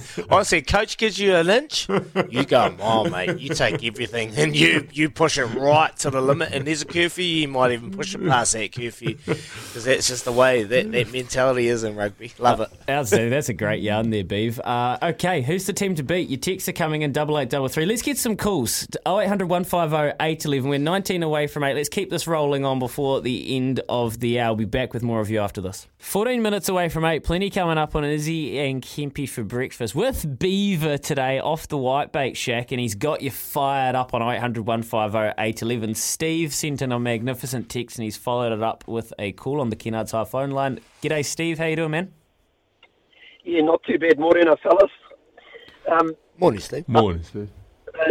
I um, chat to a very astute um, South African by the name of John O'Connor. Mark Watson's used him in the past. I think he may have done some pieces for Scrum.com um, quite a few years ago, and he's got a very, very sharp mind, and we, we keep in touch. And he's been telling me in recent times about the depth that South Africa has actually been building, and it's they're actually quite scary fellas, and even more so after watching this autumn series, because I actually think, despite the losses against France and Ireland, I think they actually bashed their forward picks up seriously. They probably had a couple of decisions that didn't go their way in, in both of those games, but I thought, to me, they were games that they lost rather than either Ireland or France actually won. But like you previously said, Izzy, I've always thought with South African rugby, the day that they got incorporated a lot of these wonderful black athletes out in their backline and decided to use them. Well, we're seeing it at the moment with Adamsa and you know even the likes of Canan Moodie, who debuted against Australia early in the year. But their depth in their forward pack is alarming when you think that Lood de Jager wasn't playing on the weekend. Um, the likes of RG Snyman is not even playing this year, and boy, he's just a colossus in terms of size. And they are truly scary, guys. And um, for that reason, and the fact that they are a tournament team, and like I said, they're paying six bucks at the New Zealand TAB. Man, I'm all over these guys. Like, don't get me wrong, love to see the All Blacks go all the way. But Stephen, you are dead right. They are the one team that are flying under the radar, and I don't really think they're that too much worried about their results because they know how to lift against the better teams when they- when required.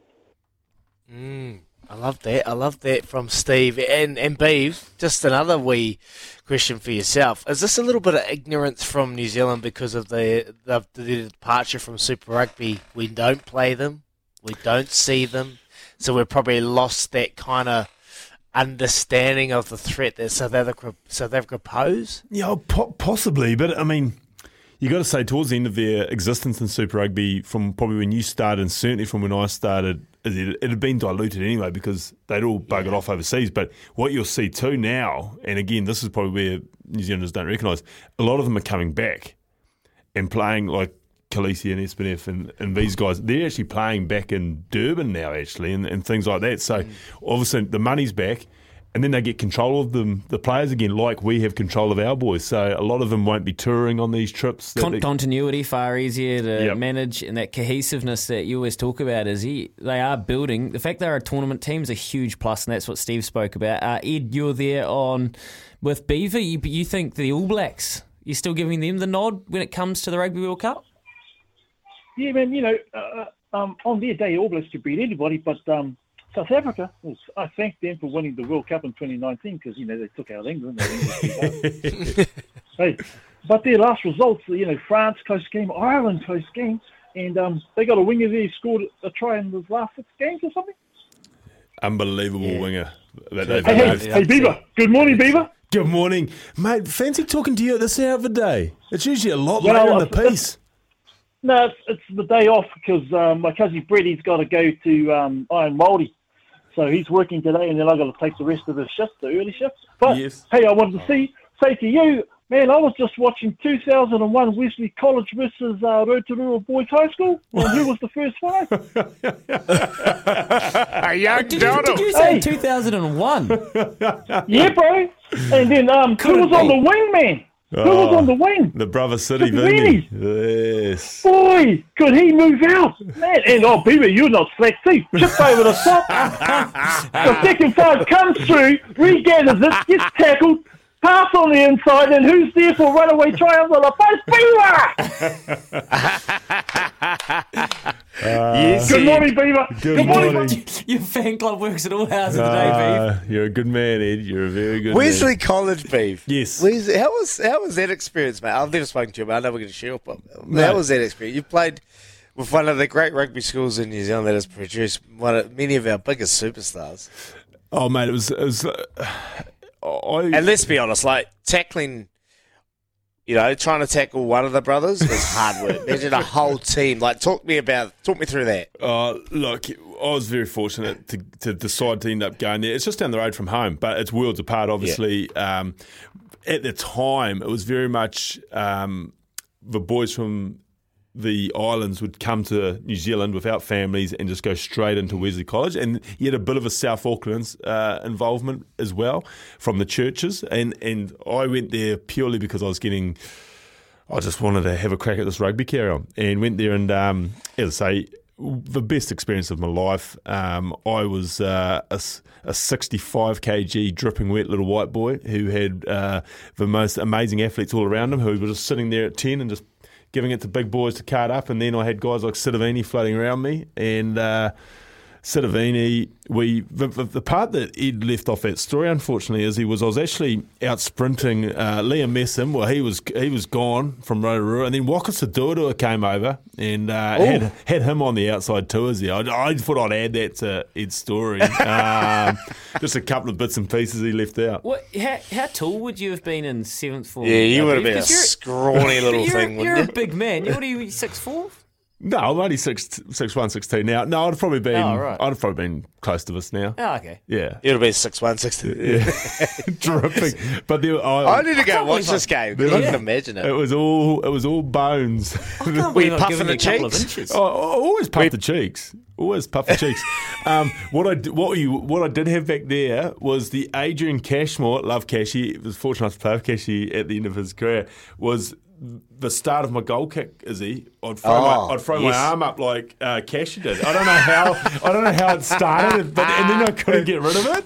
And I couldn't get That rid of it for a long time. as, he- as he's doing a wonderful reenactment. Um, but yeah, I just I just had the uh, the cashy throw the arm up before I started my routine. Um, so I had that going there for a while. Finally got rid of that. Don't know how. I just one night woke up with it.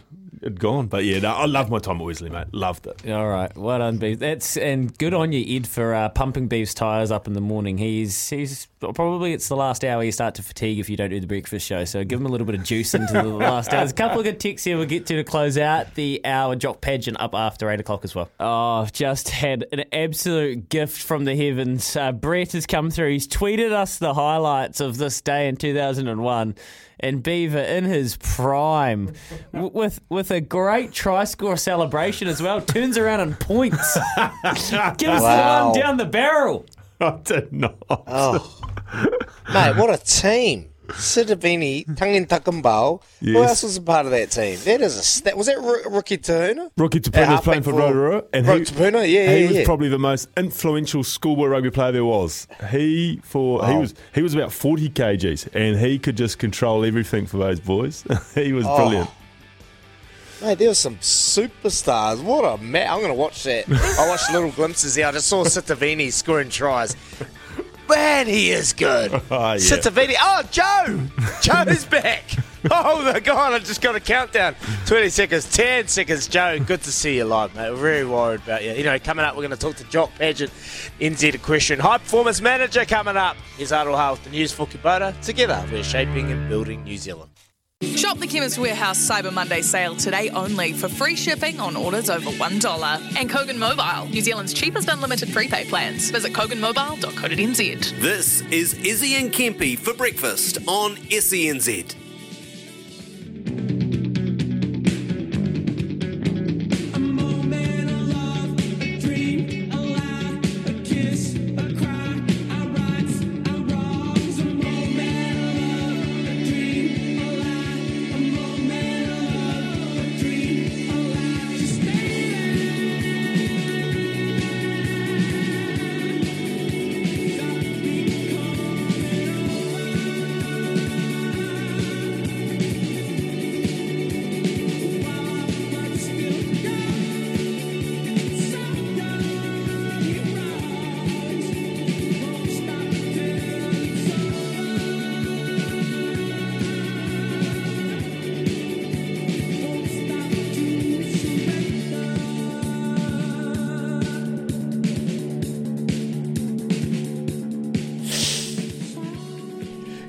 Good morning, Izzy and Kempy with Beaver filling in for the next, well, next hour. And then he's off to Dubai to try and partake in some sevens rugby. How good. And I look forward to getting an update on that, Beav. It's just after 8 o'clock. It is Tuesday, 29th of November.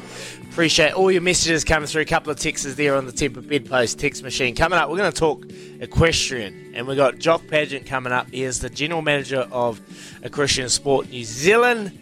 And uh, I'm looking forward to it. But it's only fitting that today, and I know, Beaver, you're quite heavily invested into equestrian with your Fano.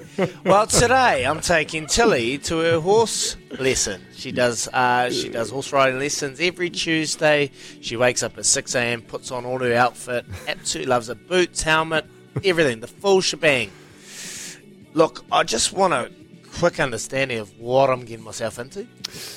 Look, is he? Um, I mean, it's it's a little bit. Uh, obviously, Stephen, the fan of everything that the greater Christians of our country. I'm thinking Todd's and uh, the Blyth Taits of the Word have done, and, and obviously our next guest, Jock Paget. But then there's also Stephen the father, and Stephen the father would give you advice saying. Uh, take to hockey training instead um, because Okay. that lifestyle you live, um, the TAB account, uh, which your accountant has identified as a bit of a problem at the moment, uh, that's going to pale into insignificance by the time your daughter starts getting uh, a few more bits and pieces. Okay, so it doesn't help when she's going to bed the other night and she goes, Dad, I'm like, yes, darling. She goes, can you um, just buy me a pink horse trailer? I want a pink one, and um, and then just so I can fit my three horses in there. I'm like, Tilly, no, no, you just go down the road and get some lessons. Anyway, let's not talk it down because this is a moment to celebrate. Fibre Fresh create natural products with unrivaled levels of nutrients and energy. And while it's been a massive year for many New Zealand sports and organisations in 2022, with Kiwis achieving at the highest level all over the globe, Fibre Fresh will be spec- specifically f- proud of the work of Equestrian Sports New Zealand. The momentum their athletes have created this year has been huge. And as this eventing season has just finished, in the Northern Hemisphere, having Tim and Jonelle Price finishing as number one and two in the world is a huge acknowledgement of that Kiwi success. Josh Paget is a uh, Jock Paget is a former Olympian himself, and nowadays the high performance general manager of ESNZ. Morning, John. How you doing? Jock, sorry. Uh, you're right, mate. Morning. I'm good. How are you guys? Good, thank you. It's Jonathan anyway. Jonathan Jock? Oh, I know it's confusing, isn't it? The Jonathan's the name I was given uh, on paper, but everyone calls me Jock. Ah, beautiful, mate. We appreciate. We were just talking before you you arrived, and, and we are talking about just equestrian and the family, and, and Beaver's going through it at the moment. My daughter absolutely froths on horses. She loves it, and I'm about to take her to her lesson. Look, what am I getting myself into, mate? Mate, pull out now. You're going down the wrong path. There's still time if you move quick. Oh, mate, nah, she absolutely loves That's, it, and uh, my wife did it for a very long time. So tell us, what, what is it about horse riding and, and our success in New Zealand, mate? It's flying at the moment. Uh, look, I mean, as far as being a kid getting into the sport goes, um, you know, it teaches kids respect for an animal, how to care for an animal, and uh, work ethic. Keeps them keeps them out of mischief. I think it I think it is a good thing. It's just going to uh, it's going to put a big dent in your bank balance. Uh, I would expect, but uh, yeah, no, look, it's been it's been a, a brilliant year for um, eventing. I think it's been a while coming. Um, gone through a little bit of a rebuilding phase, having uh, lost some some key riders over the years, uh, and, and some horsepower as well. And I think everyone's just knuckled down and worked hard, and uh, you know people are starting to see it now. Jockey, I've talked about working hard. Is there is there anything in particular that's been put in place that's led to this this great year that's uh, just come to an end? Uh, I think there's you know there's so many things. Um, we're really fortunate. We are a uh, you know targeted sport through High Performance Sport New Zealand, so we get a huge amount of support across the board uh, with those guys that has a massive impact. Um, so that you know that's a that that's one corner of it. Uh, then we then we have the owners that. Provide these horses for our riders to go out and get these results and you know they're a core part of the team um, and then you got the people sort of on the front line doing it day in and day out. And you know, the job is it's a it's a big job and it's a tough job. You know, you you're riding through the winter, you're galloping horses in the sleet. Um, you know, to get ready for the spring three days over there, the spring three day events like Badminton in Kentucky, um, as your preparation events for championships. Um, you know, and the, the the staff that are on the ground, so that you know the grooms, the horse health team uh, the the riders and the, the people that are keeping the stable going. I mean, they're so so committed and uh, so skillful uh, what they do. So I mean, it's, it's it's those four corners I think all coming together, uh, you know, and, and putting the work in. Mate, why are Kiwis so good in the equine world? Like we, we've gone for a stage at the moment. We're producing champion racehorses that head over to Australia and, and fly the flag. Here in New Zealand, we've got champions being bred. Uh, we've got champion polo horses, polo riders. We've got equestrian that is flying. Like, why is the horse industry and sport in New Zealand uh, in a situation now where we've got such a representation representation on the world stage? Yeah, look, I don't. I honestly can't say for the for the racing industry. Um, certainly in eventing, we have had a lot of success on ex racehorses, uh, tough horses, um, athletic. Uh, they hold up well, um, good brains, um, and they can go into those uh, you know competitions in Europe where there's purpose-bred horses on the other side of the world, and they can cope. We actually had one this year go from New Zealand to the World Championships. A horse called Artis, written by Monica Spencer. Um, that could was able to show up and perform straight out of New Zealand. So I mean, it is a thing. There's probably a lot to it. Um, I think one thing that stands out for me, working with riders and seeing riders all over the world, um, is New Zealanders. They, they they have a lot of flair to what they do. Um, they rely a lot on instinct. Um, their grit and tough, um, and their reactions and decision making under pressure is, I think, naturally quite good. And then you sort of, you know, you have to add the polish and the discipline around the specifics of the sport on top of that. But uh, when you put them together, it's a, a, really good mix. And that flair thing is, is hard to teach. Um, yeah. it's, it's way better if it comes for free. Mate, obviously you've, you've, you've talked about a fair bit about uh, I guess the the broader side of things as far as the equestrian wheel goes. But what about if you just zero in on uh, Tim and Jonelle?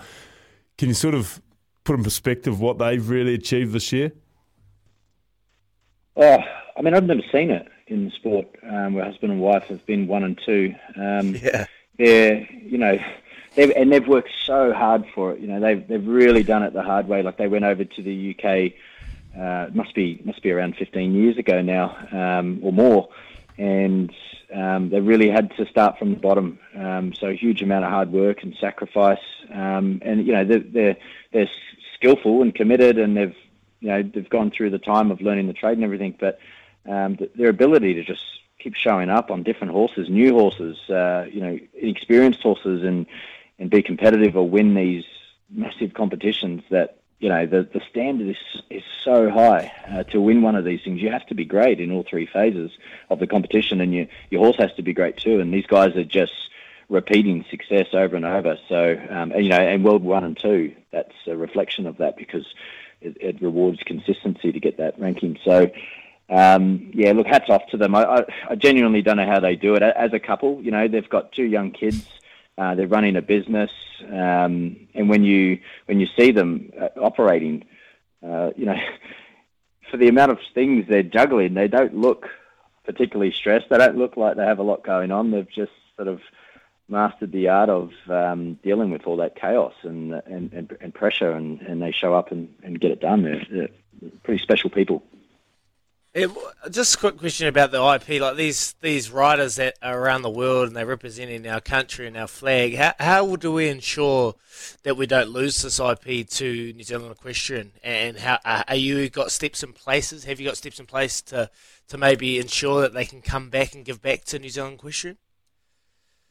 Yeah, I mean we have uh, we have a program that spans across both hemispheres. So we've got the satellite program right. in the UK, which has the, the the, so there's five phases to our pathway um, of, of riders coming through. So the top three phases of it are in the UK, um, and we have all five in New Zealand, and that's a connected pathway um, across both sides. Although we're divided by geography, we're still um, very connected, uh, and the riders come together a lot each year, um, and they plug back into the system. So we'll have uh, Tim Price will come to uh, one of our shows next year, the Land Rover Horse of the Year uh, in March, and uh, he'll be he'll be part of working with the team, some of the riders and the coaches, um, and we've sent a lot of our coaches this year have gone over to work with the riders at the World Championships, see what they do and how they do it, have conversations with them. So we're fortunate that um, through our association with High Performance Sport New Zealand, we have access to scholarship, Prime Minister scholarships and things like that, which creates opportunities for us to really connect uh, both hemispheres in what we do. Nice, nice. And just going back to the horses, you mentioned owners are a huge part of the process. So, do we have enough resource and access to world class horses? Um, we are really fortunate. We have a, probably a, a small group of very special owners that um, you know have, have, made a lot of sacrifice for us and put a lot into uh, being part of Team New Zealand um, on the world stage for equestrian. But uh, horsepower is one of our biggest challenges. Having enough horses for our riders to be able to go to these championships year on year and um, and be successful. So it's one- it's one of those battles. I don't think you'll ever um, be in a scenario where you where you'll go. Uh, we've we're sorted. We've got enough. Um, it's just it's constant. Um, but you know, fortunately. Our, our riders, you know, Kiwis in England, they're they're well liked. Uh, a lot of people like to support them. We have a lot of uh, British owners, um, as well as Kiwi owners. But um, it's amazing how many uh, British people have come behind our riders overseas and supported them. Oh, beautiful, mate. Well, one thing I've learned is one horse is never enough. Three to leave my daughter wants. So uh, good luck to me and my wallet. I'm hearing, mate. So, um, Get out, mate. We Get appreciate out. you coming. yeah, get out, mate. I'm taking it for a horse ride after this. I'll just borrow someone else's horse. I think that's the way to go. Forty buck a lesson, way cheaper. Anyway, mate, just uh, just on next year before we let you go. What does success success next year look like for New Zealand equestrian? Uh, as a team, we need to practice finishing under 90 because that's what it's going to take to win a gold medal at Paris. So next year is just about building the campaign into Paris. Um, you know, building depth, making sure our horses are healthy, our riders are you know well tuned and ready to go, and practice riding as a team. So you know, when we show up, it's just another day. Beautiful. Jock Paget, uh, General Manager of ESNZ High Performance Equestrian New Zealand. Appreciate it, mate. Thanks so much for your time and uh, all the best for the next couple of years. Like the team is flying. You're doing a, you're doing a stellar job. Appreciate it, mate. Cool, mate. Thank you. Cheers. Thanks, mate. There he is. Fibre Fresh produce natural forage feed products that contain all the essential ingredients required for a happy, healthy, and top performing animal that cost a hell of a oh, lot. How Well, good. at least you'll have your feed, feed sorted thanks to Fibre Fresh there. Is he? You get a little sling Well, from them, surely. I was actually thinking that at the start. I was like, "Well, there you go. Like the feed sorted. It's just all the rest of it. How do you get it from there to here? Oh, the saddles weekend's beef. gone, Daggy. Stirrups. Oh, I can't. I can't do it, beef. Oh. Kidding? You can't, mate. You, you don't do it on the weekends. Tell me this. I do. You do not do I it on. do. No, you don't. It was only a couple of weekends ago, but I was up in Whangarei uh, for the entire three days because you've always got to get there the day before, is he? So you got to get there on a Friday. Okay. That's if it's a two day. If it's a three day, you've got to get there on the Thursday, um, and you are there. And you're not allowed because your horse has got to stay on site, so you can't leave. Um, so, yes, is it? It's it's time consuming, but um, to see the smile on your little daughter's face, it's going to be Yeah, worth it. it's not you know? about me. It's no, it's, it can't be Oh, about you. I'm, I'm looking. I'm looking forward to it. no, I'm not looking forward to it, but I, I'm gonna I'm gonna enjoy the journey. well, well, I'll tell you what, I might be able to solve that horse few issues though, because I think we might have a couple of spare we can sell you. nah, mate, no, no, no. I'm Maybe a maybe a maybe a rent to own sort of um, style arrangement. But I love, least- I at love that. own, I. I love that comment from Jock. I love the comment about like it builds good work work ethic in, in kids and in, in riders because there's so much work that goes Yep. into these animals. Yes. like you're out there, you're brushing, you're picking up the poo, like you're just constantly putting covers on and off, Yes. you're changing paddock and feeds, like. There is so much that goes into it, and he's dead right. It creates good habits and, and builds them for the future. My, my wife, horsey through and through, and um, Good she habits. is She got very good habits. very good habits. Yes. Mate. Probably a bit, bit too too much. You know, like Yeah. real hard out and on Yes. me every single day Yes. and trying to, Yes. you know, like just you know riding me home. I'm like, mate, just leave me alone. You're Please. like, you're like, hold, hold on, Daisy. I'm not charisma here. Jump off. Well, I don't, I, I don't, give me a spell. Actually, speaking of things, I was just thinking, it's not for me. It's for the other people in your life, beef. Yes. Um, little birdie, aka you, told me about an hour ago that you're actually off to Smith and Caughey's today for some for a little a Chris, Christmas adventure for the kids. Yes, Or for the wife. Who really knows? Well, it's probably more for the wife to get that great family photo, but uh, apparently Smith and Co here in Auckland do a wonderful little Christmas setup. So we're off there before uh, they drop me at the airport. Um, so we'll go and have a pick with Santa, who my oldest absolutely terrified of Santa, and my young fella, well, I don't think he really knows what's going on there. Uh, Have you ruined the dream with the kids yet? no, no, I have not. I have not. Dream's still alive. My brother's ruined my dream. Yeah, I, about- oh, I played along with it as long as I could because I knew if you didn't believe, you didn't get. So I was savvy. I was Yeah, savvy. that's smart, Beef. Yes. Smart, Beef. My brothers used to say, "Did you see Santa?" I was like, nah, and they're like, oh, he came last night. He just said not to wake up. And I was like, oh, true. And they're like, yeah. So we, he just gave us a couple of lollies, and then we chilled out, had a chat, and then he took off to the next house. And I was like, oh, wouldn't you wake me up? Now I've got to wait another whole year. and the, they, they worked there for a couple of years. That's brilliant from them. That is brilliant.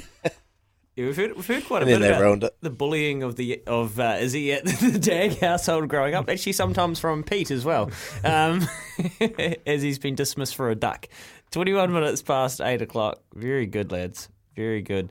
Um, Equestrian Sports New Zealand, absolutely flying. Great to have Jock on the show. Plenty of texts here stacking up back on the rugby. And Izzy, you're off the back fence. We've got to get to that before the end of the show as well. Portugal, Uruguay, zip nil all 20 minutes through. And that game you can hear it in the SENZ app Daniel McCarty and Rafta Gregorio on the line right now. We'll shoot off back soon. Here with Chemist Warehouse great savings every day. Radio we're 26 minutes past 8 o'clock. Uh, Portugal Uruguay locked at nil all still 26 minutes through. Let's go to Paulie Mwadi then. We got Tim on the line from Christchurch wants a word as well. But Paulie tab.co.nz Beavers getting rich off the FIFA World Cup mate Draws. Straws. He's just back in the drawers, isn't he? Yeah. That's all you need to do, Paulie. It's a legitimate option. Well, you got one overnight, didn't you? With Yes. uh, what was it three all? Uh, um, so yep, yep, money, money for the beef, uh, and and there's there's plenty who are getting stuck in too, and the boys have got plenty of boosted odds markets uh, out as well. Um, of course, there are some um, big games coming up tomorrow morning. Um, Ecuador, Senegal. Um, Ecuador only need a draw uh, to go through, and then Netherlands up against Qatar. Well, Qatar haven't been um, much uh, really, so the Netherlands look like they'll probably top Group A, um, and but it's all on in that other match between Ecuador and Senegal. Uh, both games at four o'clock tomorrow morning. Um, the boys, what are the boosted odds I've got out in the Netherlands Qatar match? I've got Netherlands to lead at halftime and to win to nil. Uh, that's been boosted from 230 up to 275. Um, and I'm just having a look down the page because England also play tomorrow morning at 8 o'clock against the Welsh. England currently top of Group B on four points. Um, I guess, yeah, just a draw will get them through. Um, but they will probably be a wee bit too strong for Wales as long as they don't play that conservative uh, game that they've been playing at the moment. And the Iranians up against the US, wow, we that'll be a war. Um, Iran just probably just need a draw to get through. So uh, yeah, there's plenty going on in the Football World Cup. Uh, got bonus back on uh, all of those games, same game claims on all of those games, and of course we've got the Football Mega Multi Buster as well. So plenty going on in terms of Football World Cup. All right, Paulie. Appreciate that. 28 minutes past eight. Very, very detailed today. You're on fire. Must be start of the working week. You're still dialed in. Great to have you on. R18, gamble responsibly. Tim, you're in Christchurch. You have a fill up in the weekend. Oh, mate, you boys are on fire in the weekend, Louis. This isn't a staged call, Izzy. I know what you're thinking. No, Mate, I got on a, I got on another ballot at Te Tarapa, and then um, not guilty later, and then uh, I had Lanarcord in, in a place, so that was going good. And then um, I heard you guys tip out Milford at Caulfield, Yeah. so I chucked a lazy twenty on that, which is a three hundred dollar return. So yep, good fill up. Oh, good man. Wow. Did you get in the quarter Fre- crush in the end? Vienna Princess? Vienna So I, Princess? I was going to ask you about the quaddy crush. So like, if you were in, your money would have gone out by now, wouldn't it? Yeah. Uh, no, no, no. If, if you got in late, it still might still be there. So if you, yeah, there's just been some um, delays taking that out. So if you got in late last week, or last yeah, last, yeah, I definitely get on on the Friday. yeah, yep, yep. I'm just You, you, you, will be counted. you take my money because it was a good start. Just don't spend it, Tim. Just keep it there. And it was a good start. So you're in. Yeah, we turned a um, boys. We snagged the quaddy. We put fifteen hundred on. We got nearly nine k back at the Te Rapa. So we're sixty five percent of the thirteen and a half grand quaddy at Te Rapa. So it was a good start. Feeling good. Mm. And then Izzy wanted That's his money back. very. I do. So when, when do I get my money? April. Mate, I'm not trusting you. Mugs, will, your run will come to an end. Get my money now. I want out now. I can't trust you till April. Come on. The, the longer we go, the less chance of a collect. I agree. But, but, I'll get rivered because I'm rivered dag and I'm over it. So I want my money now. Mate, you got plenty. You, you just you just tell your accountant to say next time you go see your accountant, just say, "Don't worry, I've got a collect coming. The Quaddy Crush is paying me Mate, that April." quaddy's good. Why can't I do a quaddy? Look, you made it look easy. you what? You have the you had the field in the last. You had the field in the last, and then the field in the last two. Was it? Or No, no, we just had, the last. we had the field in the last, but the logic, uh, you're right, we make it look easy, but it, you only can say that once you've actually had the collect because the field in the last, the last race at Te Rapa, I was looking at it, I was like, I got no, you could tell me any horse in this race wins this, and I wouldn't be able to tell you were wrong. So we were like, let's take the field and just root for the outsiders. $31. Well, I never. Oh. Marshy gets one up in the last at 31 bucks, knocks most of the people out, and we all of a sudden get 65% of 13 and a half grand. I'm still Beautiful. I'm still having nightmares about Te Rapa because uh, I got I got a tip from a friend of the show BP, and uh, I think Contina Bay is still running for me in race uh, race six. Yeah, what happened there? Uh, you know what? I think we'll keep her. We'll keep her because Oh, she you was, on it? She We- was. She was. I. I t- had her a place. Yeah. Just at a multi, and um, she's too good. That that was first up after a while. She's come back to Australia. She kind of. The apprentice was riding her. She got back last on the fence. Yeah. It was just an awkward run, but you wanted her to find the line a bit better than she did. Mm.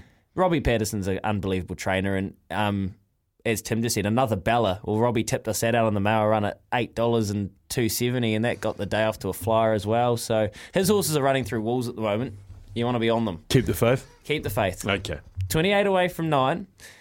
So many ticks we've got to get to here. We might talk a little bit more racing as well after the news. Later half for Kubota together with shaping and building New Zealand, Portugal, Uruguay still nil all. So there you go, Izzy. If you want to bet, if you want to bet, why don't you just go punt the draw in this game right now? Because that's what Beav's doing, surely. Nah, listen to my kid. And it's still paying good too, the draw. All right, we'll see how it Not, goes. not doing it.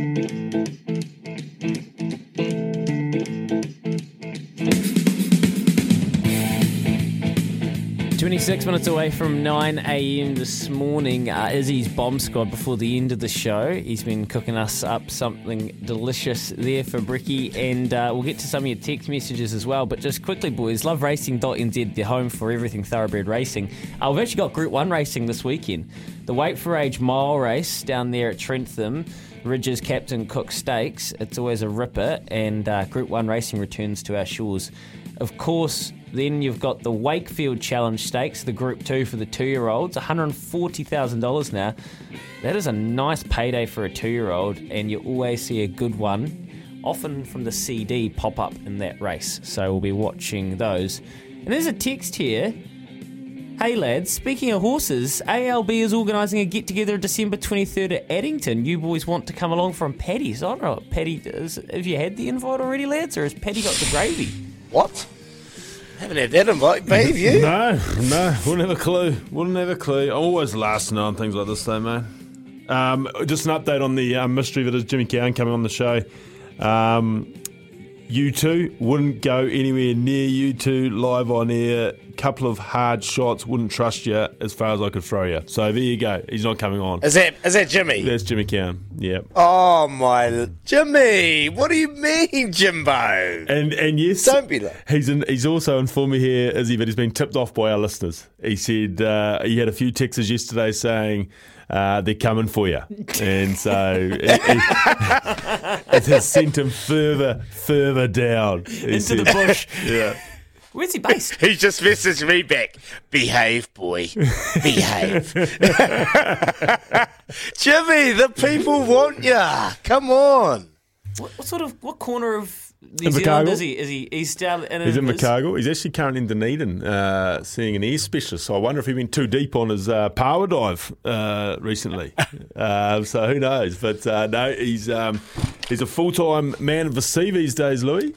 He's got a business out there. No, no, he's an oysterer. He works on the oyster boats for half a year, and then he um, dives for paua the, the rest. Geez, not a bad, not a bad way to live your life, is it? Oh, he's, he's living. He's diving in the South Island though. it's fresh. Yeah, have you have you done any? Um, you guys been to Stewart Island? Either of you? Yes. Yep. Amazing place, Brilliant. right? Oh, mate. J- Jimmy is. He's a. be, I've got a lot of time for Jim Boy. Got so much time for him. I tell you, I'll tell you a hell of a story here. He hasn't got It's any a time good for us. story. It's a good story. It's a good story about Jimmy. Anyway, I'm playing for the Landers. He's our captain, our inspirational captain, the halfback for the All Blacks. And I'm a young kid just making my mark in New Zealand rugby. Anyway, we're getting pumped every week, and we're pretty hopeless. Anyway, captain comes up to me and he goes, Is he? Just play for yourself, brother. See you later. Is This is from my captain. Just, just play for yourself, bro. I was like, okay, so sweet ass greedy Dagg every week. Dummy, can't nothing. I'm running everything. Oh, Jim boy, he's a special man. I've got so much fun from him. Hopefully, he can come on. Just getting a few texts in Yeah. from uh, Highlanders wingers of a certain season. uh, still waiting for that ball.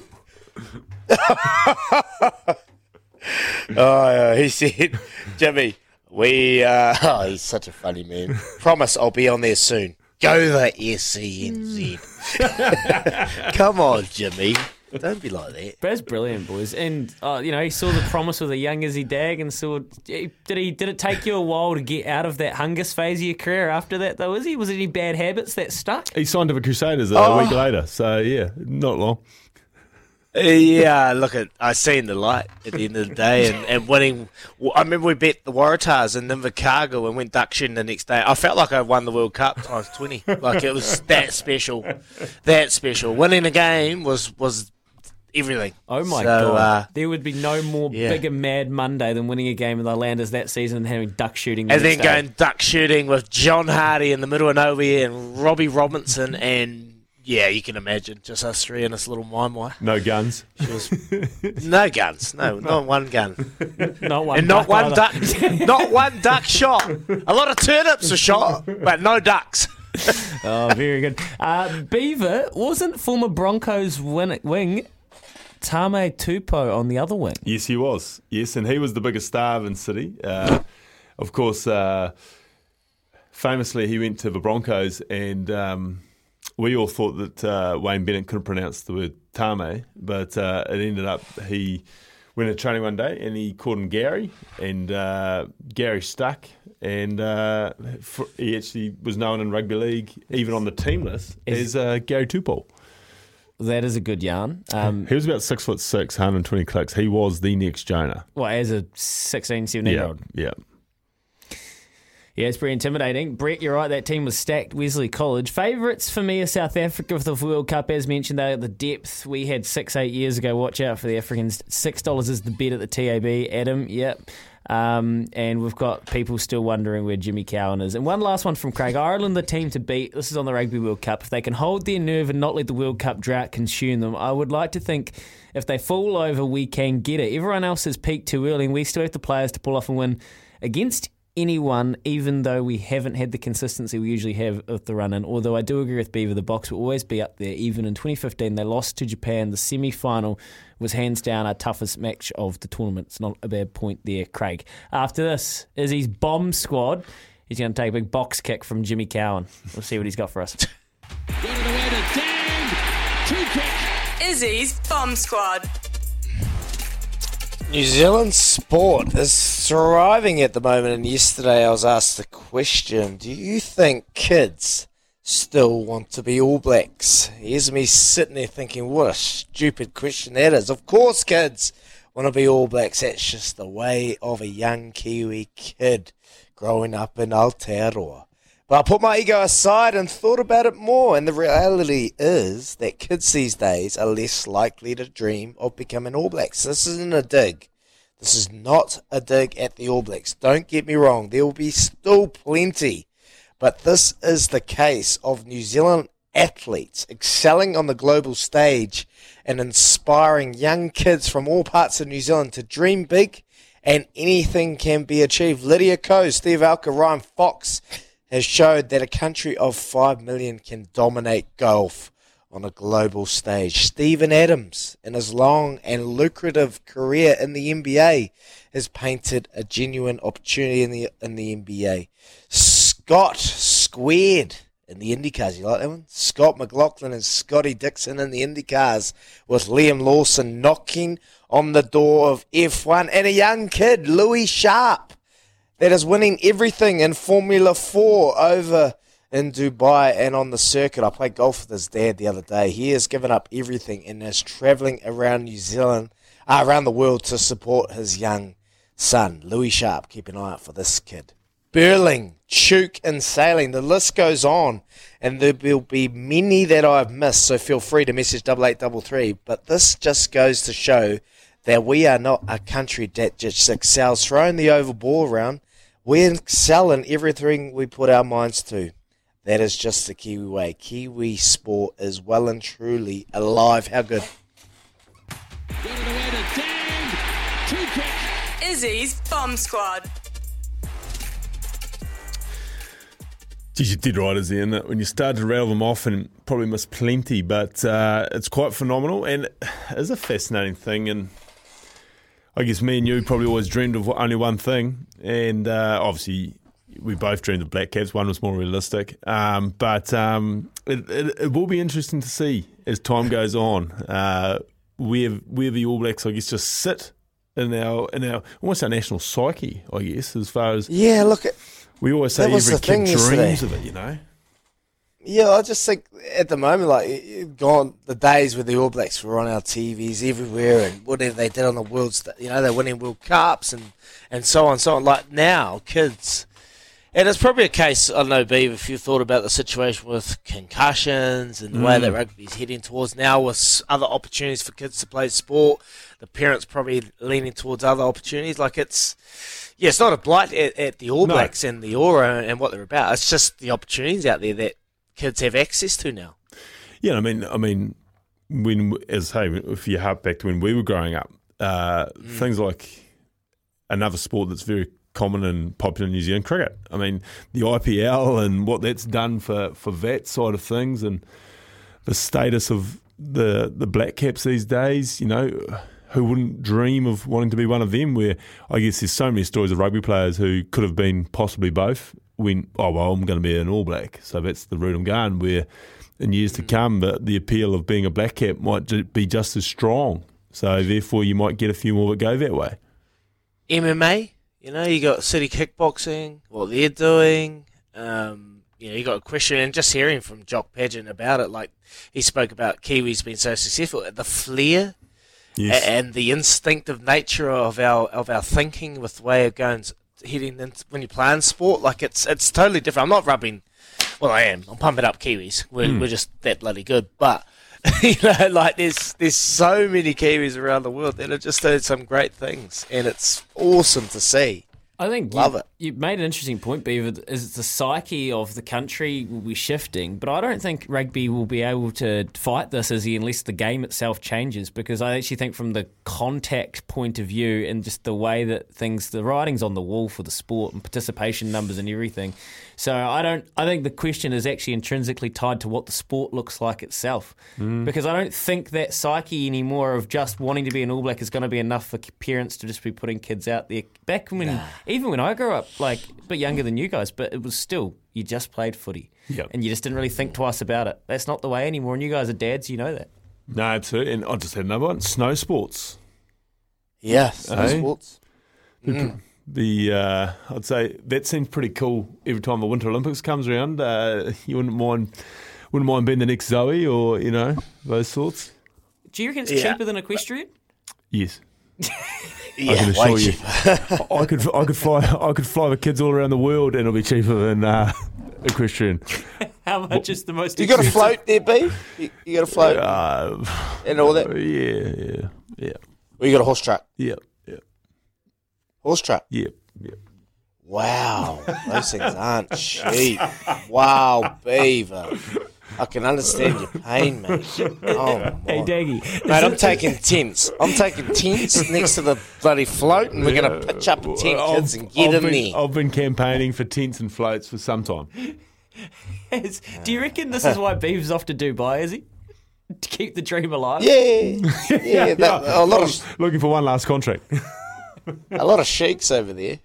A lot of sheiks over there that love to. Yeah. yeah, Al Basti Oh. Equiworld or something. I mean, there are there's sponsorships everywhere, mate. Um, and Izzy, let's tell your point.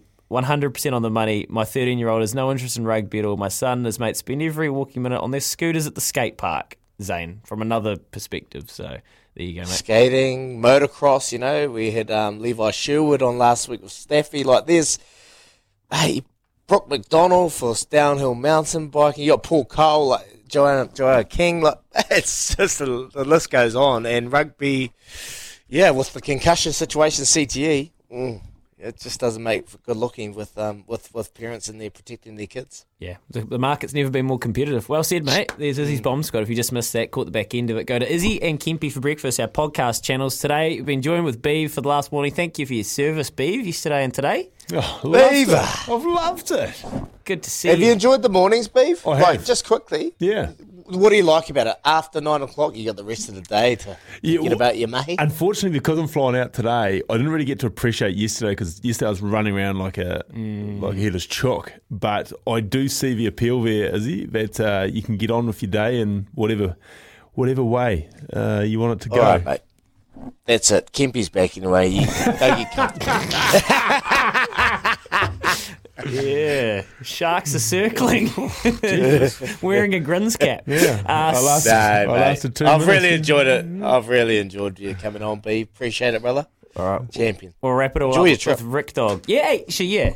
Safe travels. Thank you very much, guys. Good luck. Mm. Will, you, will you be contactable? Yeah, I'll be contactable. I- I'm not chasing contact. No, you're Dubai. not. I just We know about your your last trip to Madrid. You're not contactable. Ooh, we might have to leave that there. Rick Dog to wrap Your up kids want to know this. if you're okay, Dad. Right, we're nearly at nine o'clock. Rick Dog, you're in for Smithy. Great to see you, and thanks for waking up Joe this morning. Uh, Hey, just all, it's all part of the job, the service I offer. all, all, all inclusive. What, what else is all inclusive on uh, mornings today? I got Martin Gillingham, who's the, uh, the the rugby caller for, for Sky in the UK. Uh, so he obviously called the Springboks England game. So he's coming on just after nine. We're going to talk to him about uh, Eddie Jones, how long he's got left in the job, um, and uh, whether your your good mate Gats might end up back at uh, in charge of Wales, Wales. Beef. Yeah, I mean, there's smoke, isn't there? There is smoke. So we'll get amongst Oof. that. And we're going to talk World Cup with Brian Sciaretta, to an American uh, football writer, because they play Iran tomorrow morning, and uh, that's getting tasty, shall we say. Beautiful, Rick Dog. Have a good show, mate. Uh, and Beaver, safe travels. Just, just one word of advice, mate. Just as soon as you land, just flick the message home and touch base. Okay? We're thinking of you. Take care. Back tomorrow.